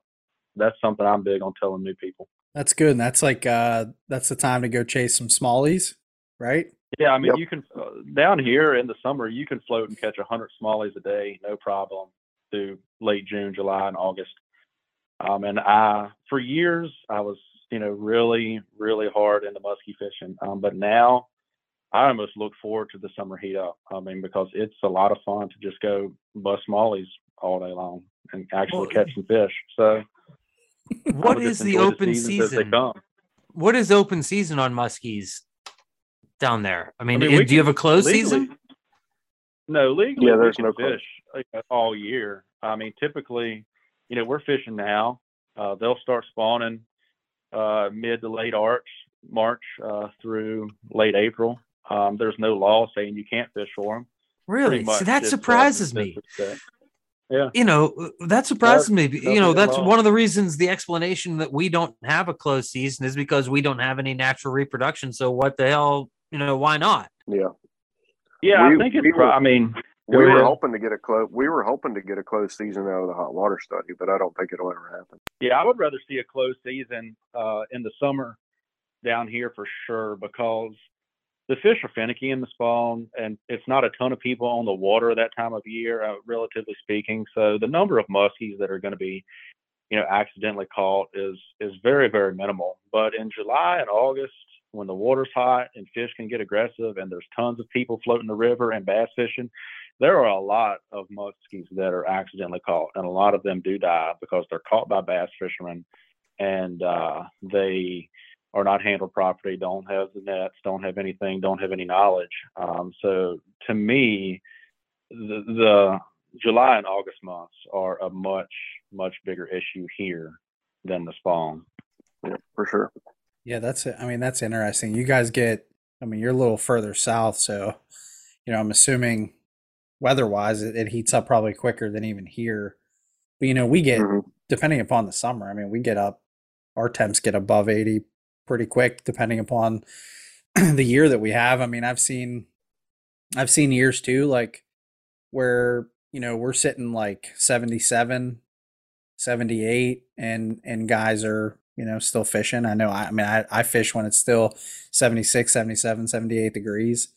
And we've had that multiple times, where we never hit 80, but there's years where we're, I'm sure even higher than that, 85, 86, 87. So yeah, that's interesting. It's a little different than it is here, or a little bit further north, like you get up into New York, but that's probably. Has the West Virginia study come out? Because I know they were doing a pretty significant study on the delayed mortality in hot water, but I don't know if the report has it actually been published. It's been published. It's trying to think of the best place to tell you to go find it. I know it was in the Muskies Inc. magazine pretty recently. They did, so it was a two-part study. So the one was done in West Virginia with Chase. He was heavily involved in that. And then they did it on the James River in they call it the Lower James. But they were both. It was two grad students, one running each study. So they wanted a river study and a lake study. So they did Stonewall Lake and the James River. Our Muskies Inc. chapter, we went down trying to catch them. We were trying to catch the tag fish for the biologists, because that was the idea. Is basically they'd throw a tag in it, somebody would catch it, then they'd come back and try to track it and see if it died. And I was fishing on the James one weekend for them. We would get maps. We would get the ping maps on where these fish were so we could try to go target them. And I was there one time, the water was 86. So it was, it was pretty hot. And basically what we kind of figured out was when it gets like that hot for that amount of time, for weeks on end, they just don't eat. They're basically going into survival mode, and they're really hard to get to bite anything. So the river study ended up being a lot different than the lake study. They did catch and kill some, so it proved the point more or less. But the lake study, they had a lot more data in the lake than what they did on the river. And basically the lake was, the problem was the fish were going into the thermocline, and if you pulled them out of that into the hot surface temperatures, then you're putting a pretty big hurting on them. That seems to be one of the biggest challenges with that too, is long line and baits and deep water and stuff like that. When you're pulling fish out of the thermocline, to me, that's definitely more deadly than say short lining in 3 feet of water. It's all the same, but it is kind of different when you're pulling those fish from say 20, 25 feet down, Mm-hmm. And that's always the interesting topic, because here our reservoirs are pretty shallow, mm-hmm. And all year long, guys short line and stuff in 3 to 7 feet of water. And I always just wondered about that, the differences, because even the oxygen levels in the water are different depending upon where you're at. It's just, that's kind of a very interesting topic, overall, just to kind of, I don't know that any of us really have enough. You guys were involved in some of that, but none of us are biologists. None of us really, there's not a lot of information out there, which I think that study in particular, that's going to to me, anytime you get information like that, it's never a bad thing, right? No, because, we deal with so much anecdotal evidence in the muskie world where, everyone's saying, yeah, my cousin caught this, it died, or, it's like, okay, that's not a scientific study, it's like that whole thing with the, you can save a bleeding muskie by pouring soda in its gills. Well, I mean, that was kind of like the old wives' tale, like you could do that. And then, they did a study on it and it was like, nope, that doesn't do anything to it whatsoever. Is that true? Like, yeah. I know about the Coke stuff, but like, I know guys that keep like Coke in their boat for that reason. Like, just it was, I forget. There was another one of the other podcasts had one of the biologists. I don't know if it was, I don't even want to say but it was debunked, basically. Yeah, like, I know it does not. Yeah, I listened to that too. Yeah. And it wasn't in like a mean way. It was just kind of like, no, that just doesn't. It may stop it for a very short period of time and it may appear to stop the bleeding, but it does not, in fact, repair anything, actually stop it. Does anybody ever cut themselves on the boat and try to pour Coke on it? Nope. I'm just curious. I've poured super glue on shit before. Well, yeah, that works. I know that from experience. Just a little bit. Andrew, what's your piece of advice for new muskie guys? It's a good question because I think give you guys a little bit of plug. Your podcast is one of the best for new guys to listen to because you guys give out a lot of newbie information, so to speak. You give, just experiences that new guys are going to run into. And you guys talk about that a lot. So that's cool. But my biggest recommendation would be, take a guide, book a guided trip, because those guys are on the water every day. They're going to outfish you 100 to 1. They know the body of water, especially if it's like your home body of water and you intend on fishing there. If you really want to shorten your learning curve, go with a guide because they know it better than you. They know it better than most anybody else. They're also going to give you proper handling instructions, gear recommendations. You'll actually get to try their gear, figure out what you like or don't like. And some guides are more open than others. That's a great point. You're going to shorten the learning curve so quick. Let me just say that's a great point that I never really thought about, and that is when you go out with a guide, you get to try the guide's gear and see like what type of gear. Because I'll never forget when the first time I fished with Reagan and I caught a fish, like I was back there Googling, how to buy the, a Shimano Tranx and, the exact rod, because I was like, okay, this shit works, whereas if you don't get to try things very often, like, hey, you don't get to just take it out and try it. Whereas with a guide, you can. Yeah. I don't think anybody's ever brought that up. I never thought about the gear stuff. Mm-hmm. I can say for sure some of my first experiences in buying gear was buying what I fished with Reagan. Yeah. I mean, those guys, they're guides for a reason. They're doing it for a living and they're doing it every day. They, I would have never been in a Ranger 2088 if I didn't fish with Vance. I get to see what those look like, how they run, all that good stuff. Ask lots of questions.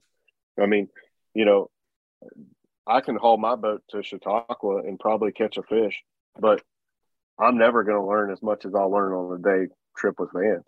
I mean, it's just a no brainer for me. I catch a little bit of grief from buddies sometimes. They're like, why are you going with these guides? You just go fish yourself. I'm like, why not go with a guide? Especially if it's a lake that I'm not familiar with. I mean, I'd rather go and have a good time and learn something than go out and struggle in my own boat.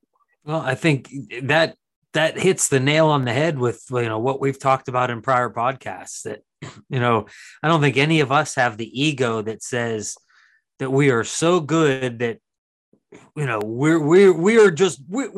need help. We don't need that. Like common sense says that, especially as hobbyists, if you can spend some time with someone who is a professional, and learn from them, that's going to expedite your learning curve tenfold. Yeah. I mean, how many of us have spent days on the water with people who don't know what the hell they're doing? And what was that time on the water worth? Yeah. Yeah. I mean, it's, I 100% agree. I mean, I've been out with Vance, and I've gone with Chase quite a few times, and, you know, that's two totally different learning experiences, but man, the information's invaluable you can get from these guys. And, you know, they're there to make a living. And, you know, when you do pay for a guided trip, take advantage of it and ask as many questions as you possibly can think of. See, like at Muskie Max, they do that guide panel. But like even before that, I always heard that, like when I was first getting into the sport, it's like, oh, that's like a marketing ploy, right? Like, to me, that's what that was initially. But like after I started fishing with guides and like Todd Young and, you know, like Vance and Bang and Bottom and just all these guides around here, like you quickly learn that is like 100% accurate and a relevant recommendation. And, you know, we've talked to guys that they're kind of on the fence about that, you know, let's be honest, it's expensive, right? Mm-hmm. Like you're going to go out and you're going to spend $400-something a day to go out and chase these fish. But the point that you brought up, Andrew, to me, again, that's like, you got to be able to ask questions, and you got to have the personality too. I think sometimes we're a little like, I don't want to say like timid or nervous, or you just kind of feel like you're going to ask a dumb question, mm-hmm. you know, like, dude, if you can get past that and just ask the questions and talk all day, you seriously get so much out of that stuff. It's ridiculous.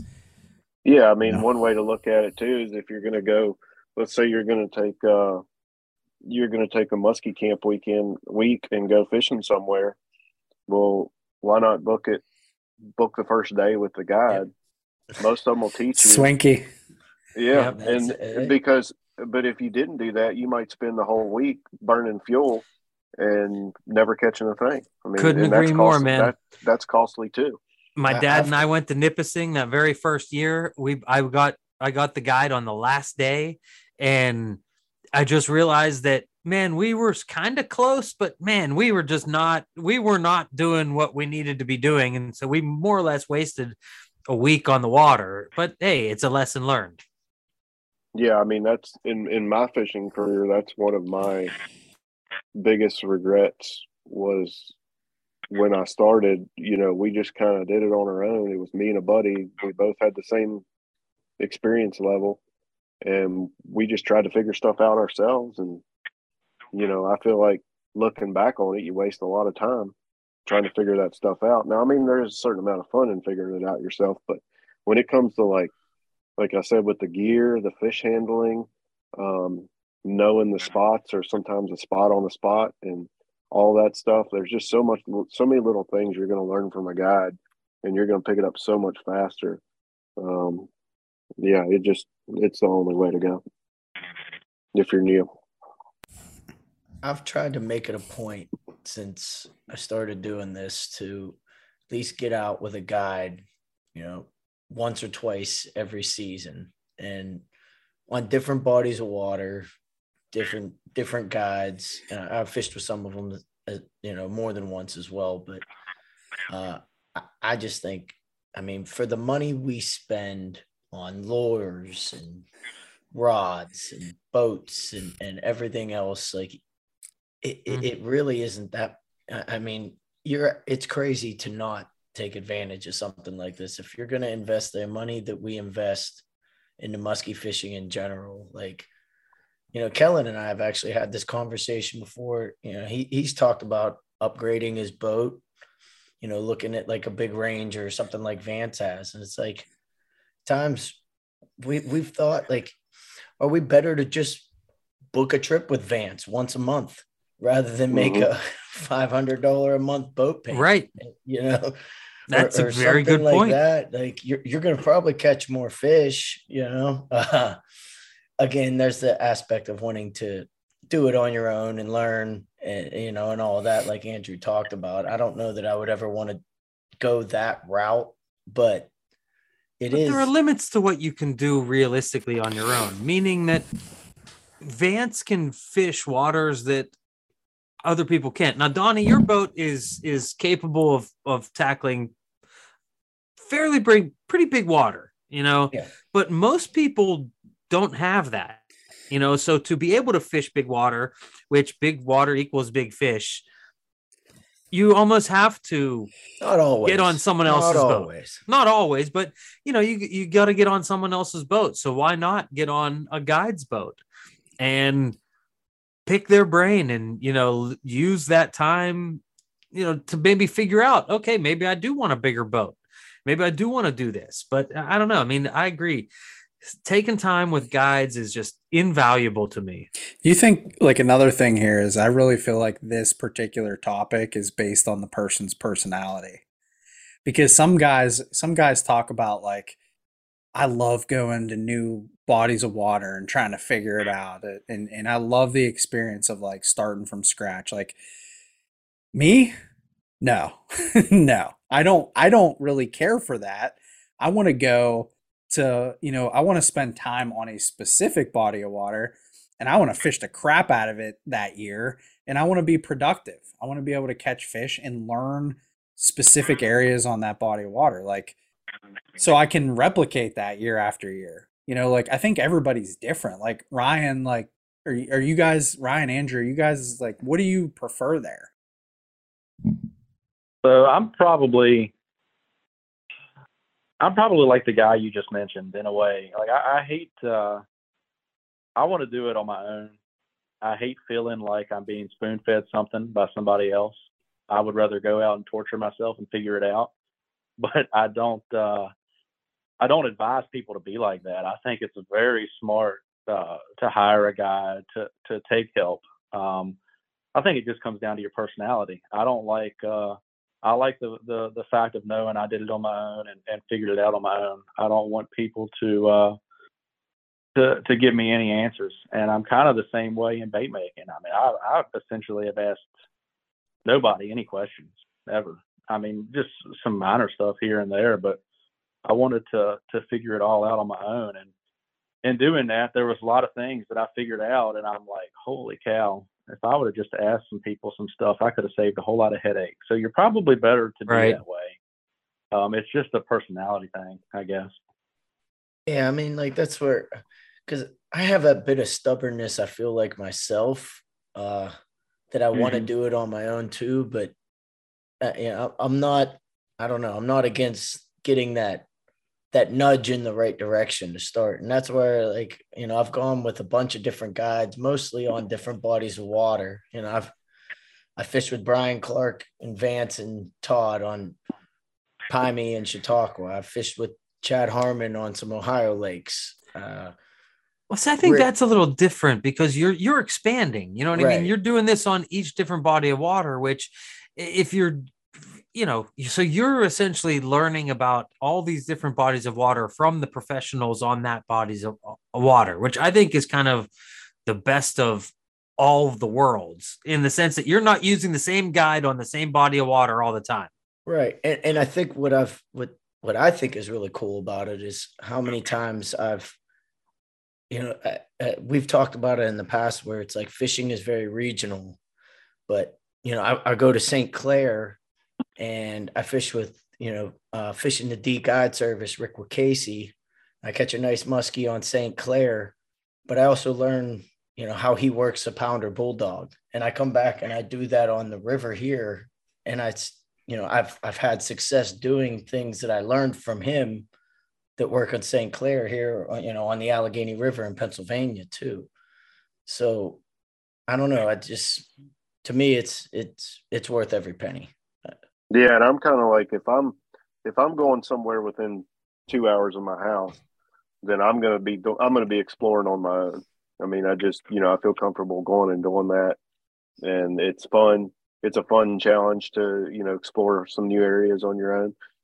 Now, if I'm driving, like Donnie said, if I'm driving to St. Clair and spending, you know, 8 hours in a car and all that fuel and hotels and everything else, like, I want to go catch a fish, so I'm going to book a guide.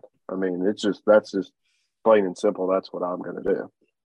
And, you know, I know a lot of guys don't think that way, but at least the first time I go to that body of water, I'm going to be on a guide boat.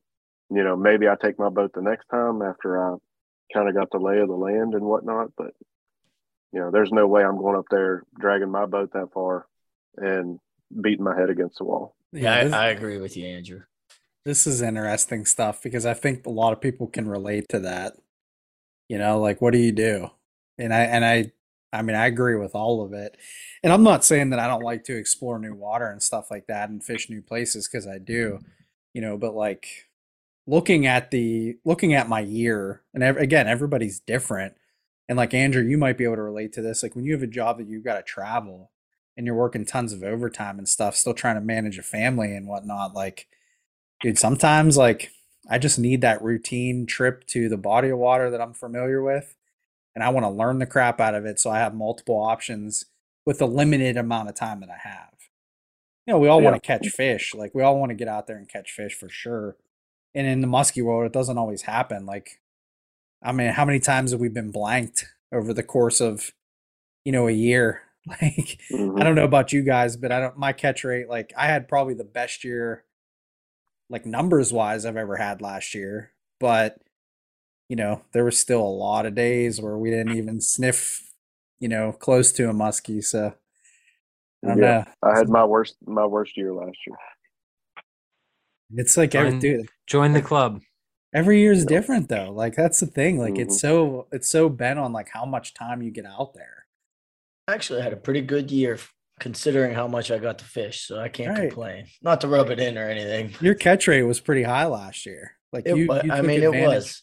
I do feel like, I don't know if that's, you know, attributed to starting to gain a little more experience or whatever, but I didn't get to fish nearly as much as I have in the past, but I felt like I maximized that time. You're probably consistent. You were very consistent in that you were putting one fish in the boat pretty consistently.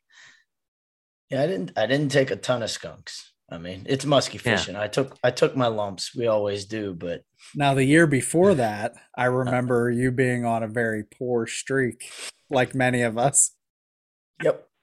Do you feel like also the every year is different too, and that's what I think new musky anglers need to realize. Like, you're like, every year is different. Like, we've had scenarios where, like, say, go back to 2020. Like, that was one of the best years a lot of people had, and you know, part of it was COVID. People were off of work and stuff like that, but that was generally like a really good like weather year. Like, the water levels on our reservoirs were good, and then we had like the following year, like, we had low water and we had issues with like all sorts of different, you know, weather patterns and things. And like, I just feel like new muskie anglers in general need to realize, like, it's not easy to catch these fish, and you can't beat yourself up for taking skunks, you know, because it's gonna happen.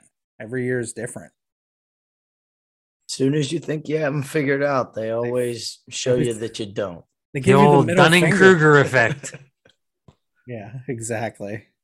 It's wild, man. I think all this is good chatter, though, especially for new guys. Absolutely. So just to kind of recap this, because we're probably approaching the 2-hour mark, and I know you guys are probably tired. Everybody's got to go to work tomorrow.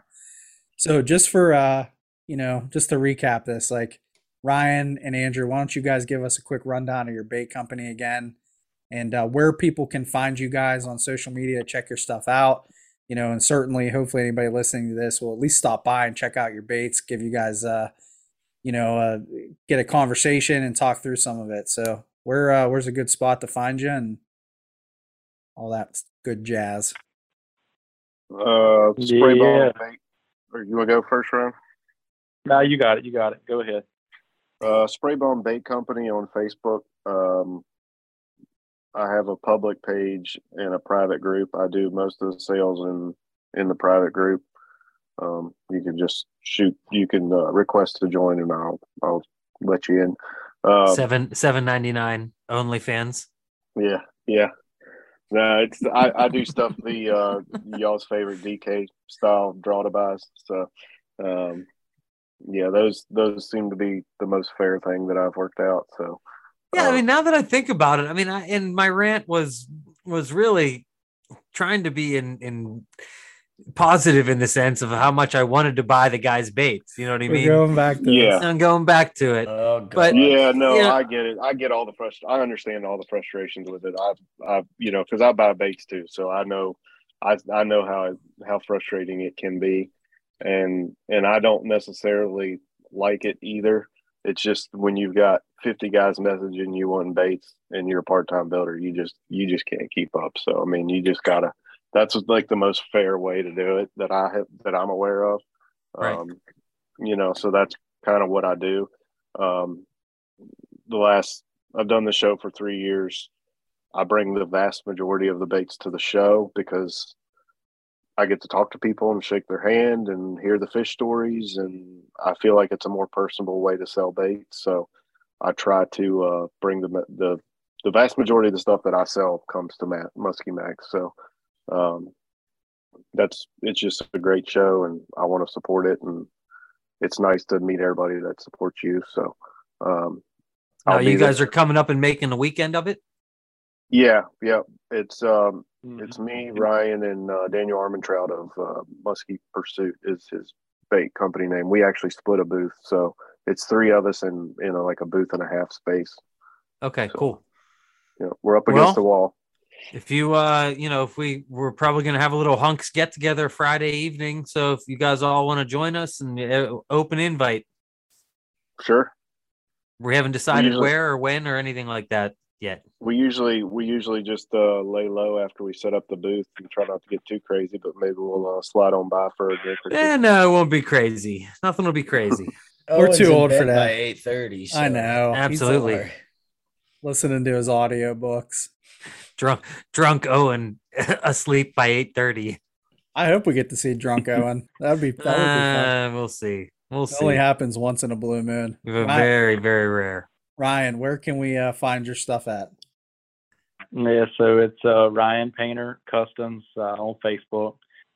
You can send me a friend request too, and message me directly if you want to. I'm a lot better about responding to messages on my personal page, and I accept pretty much everyone.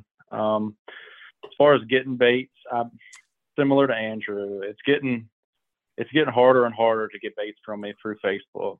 I seem to be gearing up more and more for the show each year. And I'm a bit of a people pleaser. I really, the worst part of being a bait builder for me is turning people away. And I hate to do it, but it's just one of them things where when you got a full-time job and a life, you have to, and it sucks, but it is what it is. So I always tell people, if you see me active on the page and you see me posting baits, you better do everything you can to buy one. Or if you come to the show and you're kind of, this is a bit of a sales pitch, but it's the honest truth. If you're hem hauling and you don't know if you want to try one, you better get one, because if you message me a week after the show and try to order one, you may be waiting a year. It's just how it ends up being, and I hate that, but it is the way it is. I love going to the show, and you know, we don't have to go to the show. I could sell everything I wanted to online, but it's just, for me, it's a total blast. It's something I look forward to. I love meeting everybody. I love connecting with people. So it's something I'm really looking forward to. And even if you don't want to buy anything, come by and chit chat. I love the whole weekend, talking muskies all weekend. It's great. So come by and say, hey. It's awesome, dude. I got to give one shout out though, real quick. Because I'm gonna throw a shout out to our boy Brady Martz, because Brady's been on me for weeks and weeks and weeks to get you guys on a podcast. So I'm glad we could finally deliver that. Yeah, since we brought Brady up, I should say the first spray bomb bait I ever threw was Brady's. I was out with Brady. He's like, man, you got to try one of Andrew's glides. You got to throw this thing, and I was casting it, and it did not take long. I did not catch a fish that day on it, but I did move a very, very nice fish on spray bomb, and I do plan on picking a couple up from you at the show. Awesome. He's been a pretty good salesman for me. Yeah, he's good. He is a good salesman. As soon as I got on the boat, he said, man, you got to throw this thing. You got to throw it. You know, then, of course, I move a fish, and now you're on my list. It's just unfortunate that I don't make a lure he can cast with a fly rod. I really wanted to ask you guys about the Photoshop battles and stuff too, because I love all that stuff, but we don't have to get into it. Oh, that's all right. Usually if we get somebody fired up over something. That's good stuff, man. I get a good laugh out of that. Sometimes you need that during the week too. I mean, what good is the internet if you can't do that? I mean, exactly. I agree. That's what it's for. Yeah. I remember the first Photoshop Brady made of me with a vertical hold. Muskie, he put it on Andrew's page, and Andrew thought it was real, so he messaged me and took it down. You remember that? I forgot about that. He had me holding a boga. It said first one on a spray bomb or vertical. I wish I had that. Wish I had saved that message, because it was probably an interesting conversation when I was like, Brady, who the heck is this guy sitting putting these on my page?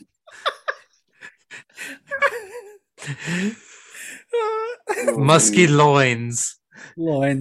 Wow, that's good stuff, man. Well, we certainly want to thank you guys for jumping on a call with us tonight and just kind of talking muskie fishing, man. This was enjoyable, and we're looking forward to seeing you guys at Muskie Max. Get some time to chat, talk muskies, check out some of those baits, and all of our listeners here, hopefully they swing by and check out what you guys are making, because obviously people are putting a lot of fish in the boat, a lot of big fish on each of your products, and that's good to see. We want to see people catch fish. And we love, I always consider you guys are a little bit further outside of West Virginia, but when I talk about like this region and stuff like PA, Ohio, New York, West Virginia, like I love seeing the local bait makers and seeing what you guys are doing. You know, it's just really cool to be East Coast. Yeah, exactly. Exactly. It's cool to see that stuff. So keep up the good work. And, again, we appreciate you guys coming on tonight. Yeah, no, same to you guys. 'Cause, I think what you guys are doing with the pod has been great, and keep it up. And to all of our listeners that are going to be coming to Muskie Max, or just we've gathered a pretty decent amount of listeners that regularly download and listen to our podcast. If you can, take the time to subscribe, not even subscribe, but just like or give us a positive rating on Apple or whatever whatever podcast listening network you're on, because we have a very dedicated listening base right now, and I think if some people started giving us some reviews and giving us ratings, that things could really take off, because that's how all of these algorithms work these days, right, Ryan? Isn't that what they say in the IT world? Well, usually algorithms organically in the IT world, it's more organically built. So along those lines, I did get some feedback today, and I'm just going to give him a shout out to Mr. Aaron Parisi. Yeah, got a nice message from him, so that was pretty cool. I love hearing that stuff, and glad that even just something as simple as a podcast can help somebody catch a fish. And we have a small part in that. So that's cool stuff. I hope to see more of that. And it's everyone that reaches out to us. We listen, like we all, if you send a message to the Muskie Hunks, Instagram page, that gets sent to all, we get notified. And so thank you. We appreciate any messages that are sent, any feedback that we can get, anything you guys want us to do, want us not to do, you want Owen to go away, you want, whatever, like we can make things happen here. So like, we want Owen to go away and drunk Owen to come to play. Gotta have more cowbell. More cowbell, baby. So yeah, I mean, we really enjoy the input from our listeners, so please keep it up, and we look forward to seeing people at Muskie Max. What is it, March 4th and 5th at Prinscape Arena? Yeah, and this will come out after the lure swapper. I would have plugged that. Maybe I should do a video or something, but we're gonna have a good turnout tomorrow, so looking forward to that. Yeah. All right, guys. Well, all right, boys. Thank you guys again, Ryan and Andrew. Appreciate your time. I'm looking forward to seeing you guys. Absolutely. Absolutely. Thanks, guys. Thanks, guys. We'll see you at the Max. All right. See you. See you guys.